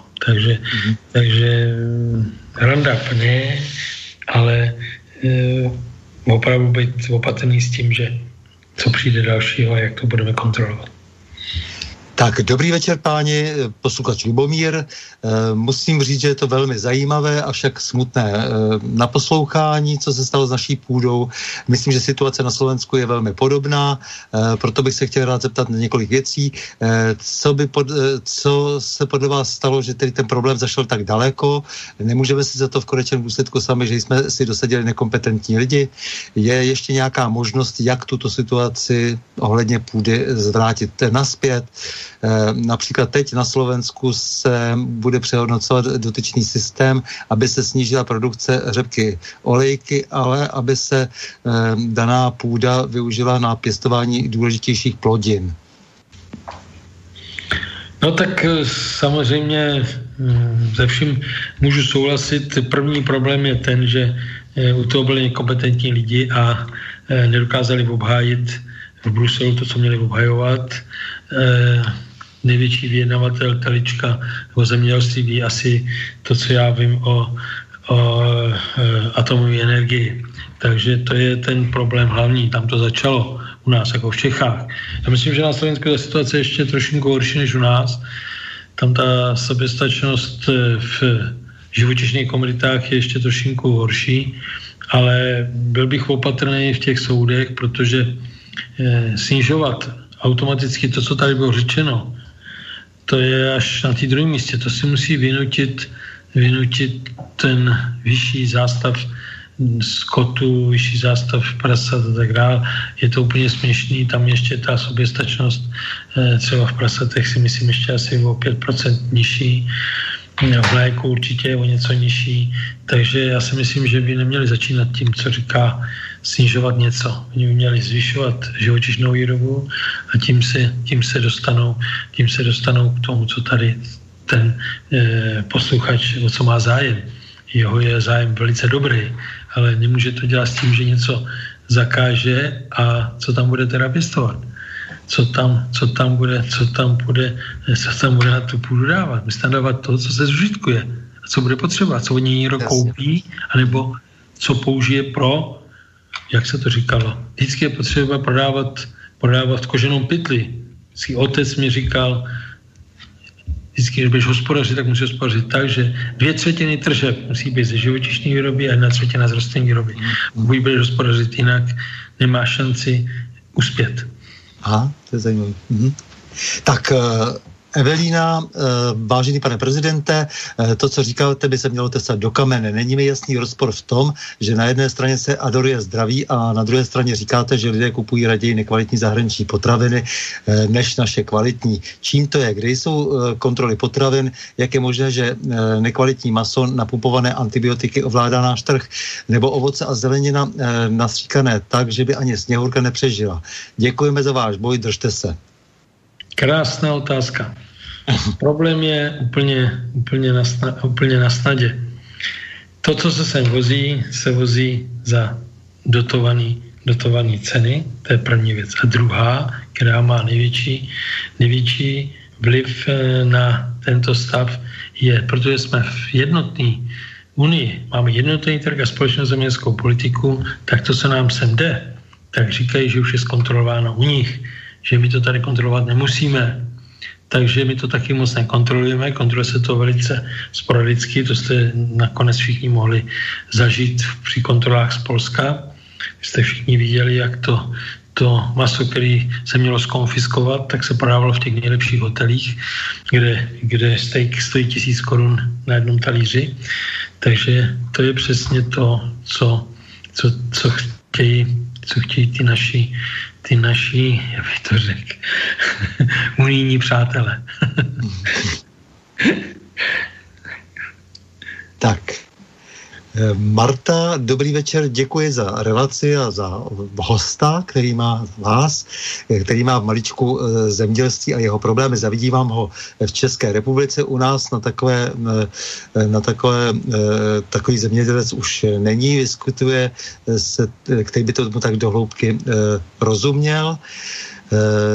Za socíku nemohl být ministr zemědělství, nevystudovaný vodař nebo zemědělec na Slovensku, i když byl ministr odborník, staral se o skupování půdy pro sebe, podobně ministři jako Mikloš nebo premiér Dzurinda, katastr je plný jejich listů vlastnictví, tedy vám ve vašem úsilí palce, možná se zpamatují i na Slovensku, poslouchat to, jak pláči a tak dále, jak se zničilo zemědělství v našich zemích. Když byl Majdan na Ukrajině, psali Ukrajinci, že jim zůstane pouze zem v Květináčích, věděli, co je čeká a přece se přičinili o převel k horšímu. Jestli můžu ještě jednu větu na závěr. Ano. Tak pokud budeme se rozhodovat při normálních volbách, tak bychom měli nezapomínat na to, co jsem tady já řekl a co tady říká dneska řada lidí. A měli bychom vidět, k čemu která vláda nás dovedla, co u nás a na Slovensku také, protože tu situaci tam velice dobře znám, tak kam dospěla a podle toho se snažit opravdu zkusit si tam nastavit lidi, kteří budou mít zájem o ty národní zájmy a budou mít zájem o to, aby naše děti konzumovali to, na co vidíme, co si můžeme zkontrolovat. To, o čem jsem tady ještě nemluvil. Naše kontrola celý vertikály výroby, jak zemědělských produktů, tak až do konce těch potravin je tak precizní, že je to málo kde ve světě. Bylo tady jasně řečeno, třeba antibiotika v mase ze Španělska je jednoznačně jednoznačná. Přitom ta cena je o 10 Kč levnější, tak samozřejmě naši lidi nevydělávají tolik, aby si mohli koupit jen to domácí, ale měli bychom my tlačit na to, o čem jsem tady mluvil. Zákon o potravinách, zákon o významní tržní síle a zákon o ochraně zemědělského půdního fondu. Tomu bychom měli dotlačit naše parlamenty. Děkuji. Tak vy jste se stal nakonec odborným garantem za zemědělství v Trikolóře Václava Klause mladšího, takže vlastně vstupujete i do té stranické politiky, takže budeme vám držet palce samozřejmě. Takže to nevstupuju do politiky, to určitě ne, ale jestli mě jsem byl požádaný o to, abych udělal program pro nějakou stranu, tak jsem se snažil ho udělat tak, aby to prospělo lidem, který tady zůstanou a který tady budou, aby naše děti měly svoje potraviny. Vážený Zdenku Jandejsku, vážený prezidenta Agrární komory, já vám moc děkuju za rozhovor, ale ještě víc za to, že berete do ruky ten poprvé starý prapor, jak říkám, českých sedláků a pokoušíte se o hospodaření na půdě vracet původní smysl. Že usilujete o národní potravinovou soběstačnost a že přitom všem také myslíte na národ a jeho zem, jeho půdu a jeho sebezachování. Takže na brzkou slyšenou, viděnou i shledanou. Děkuju, dobrou noc všem divákům i vám. S vámi, milí posluchači, se také loučím a to s přáním. Mějme se rádi, buďme svobodní, zpříjmení, nevěšme hlavu. Stojíme při svých bližních i národech. Nepřátel se nelekejme a na množství nehleďme. Pořadu Na prahu změn se uslyšíme opět za týden v pondělí 25. května v obvyklých 20:30 hodin. Naslyšenou a do počutě.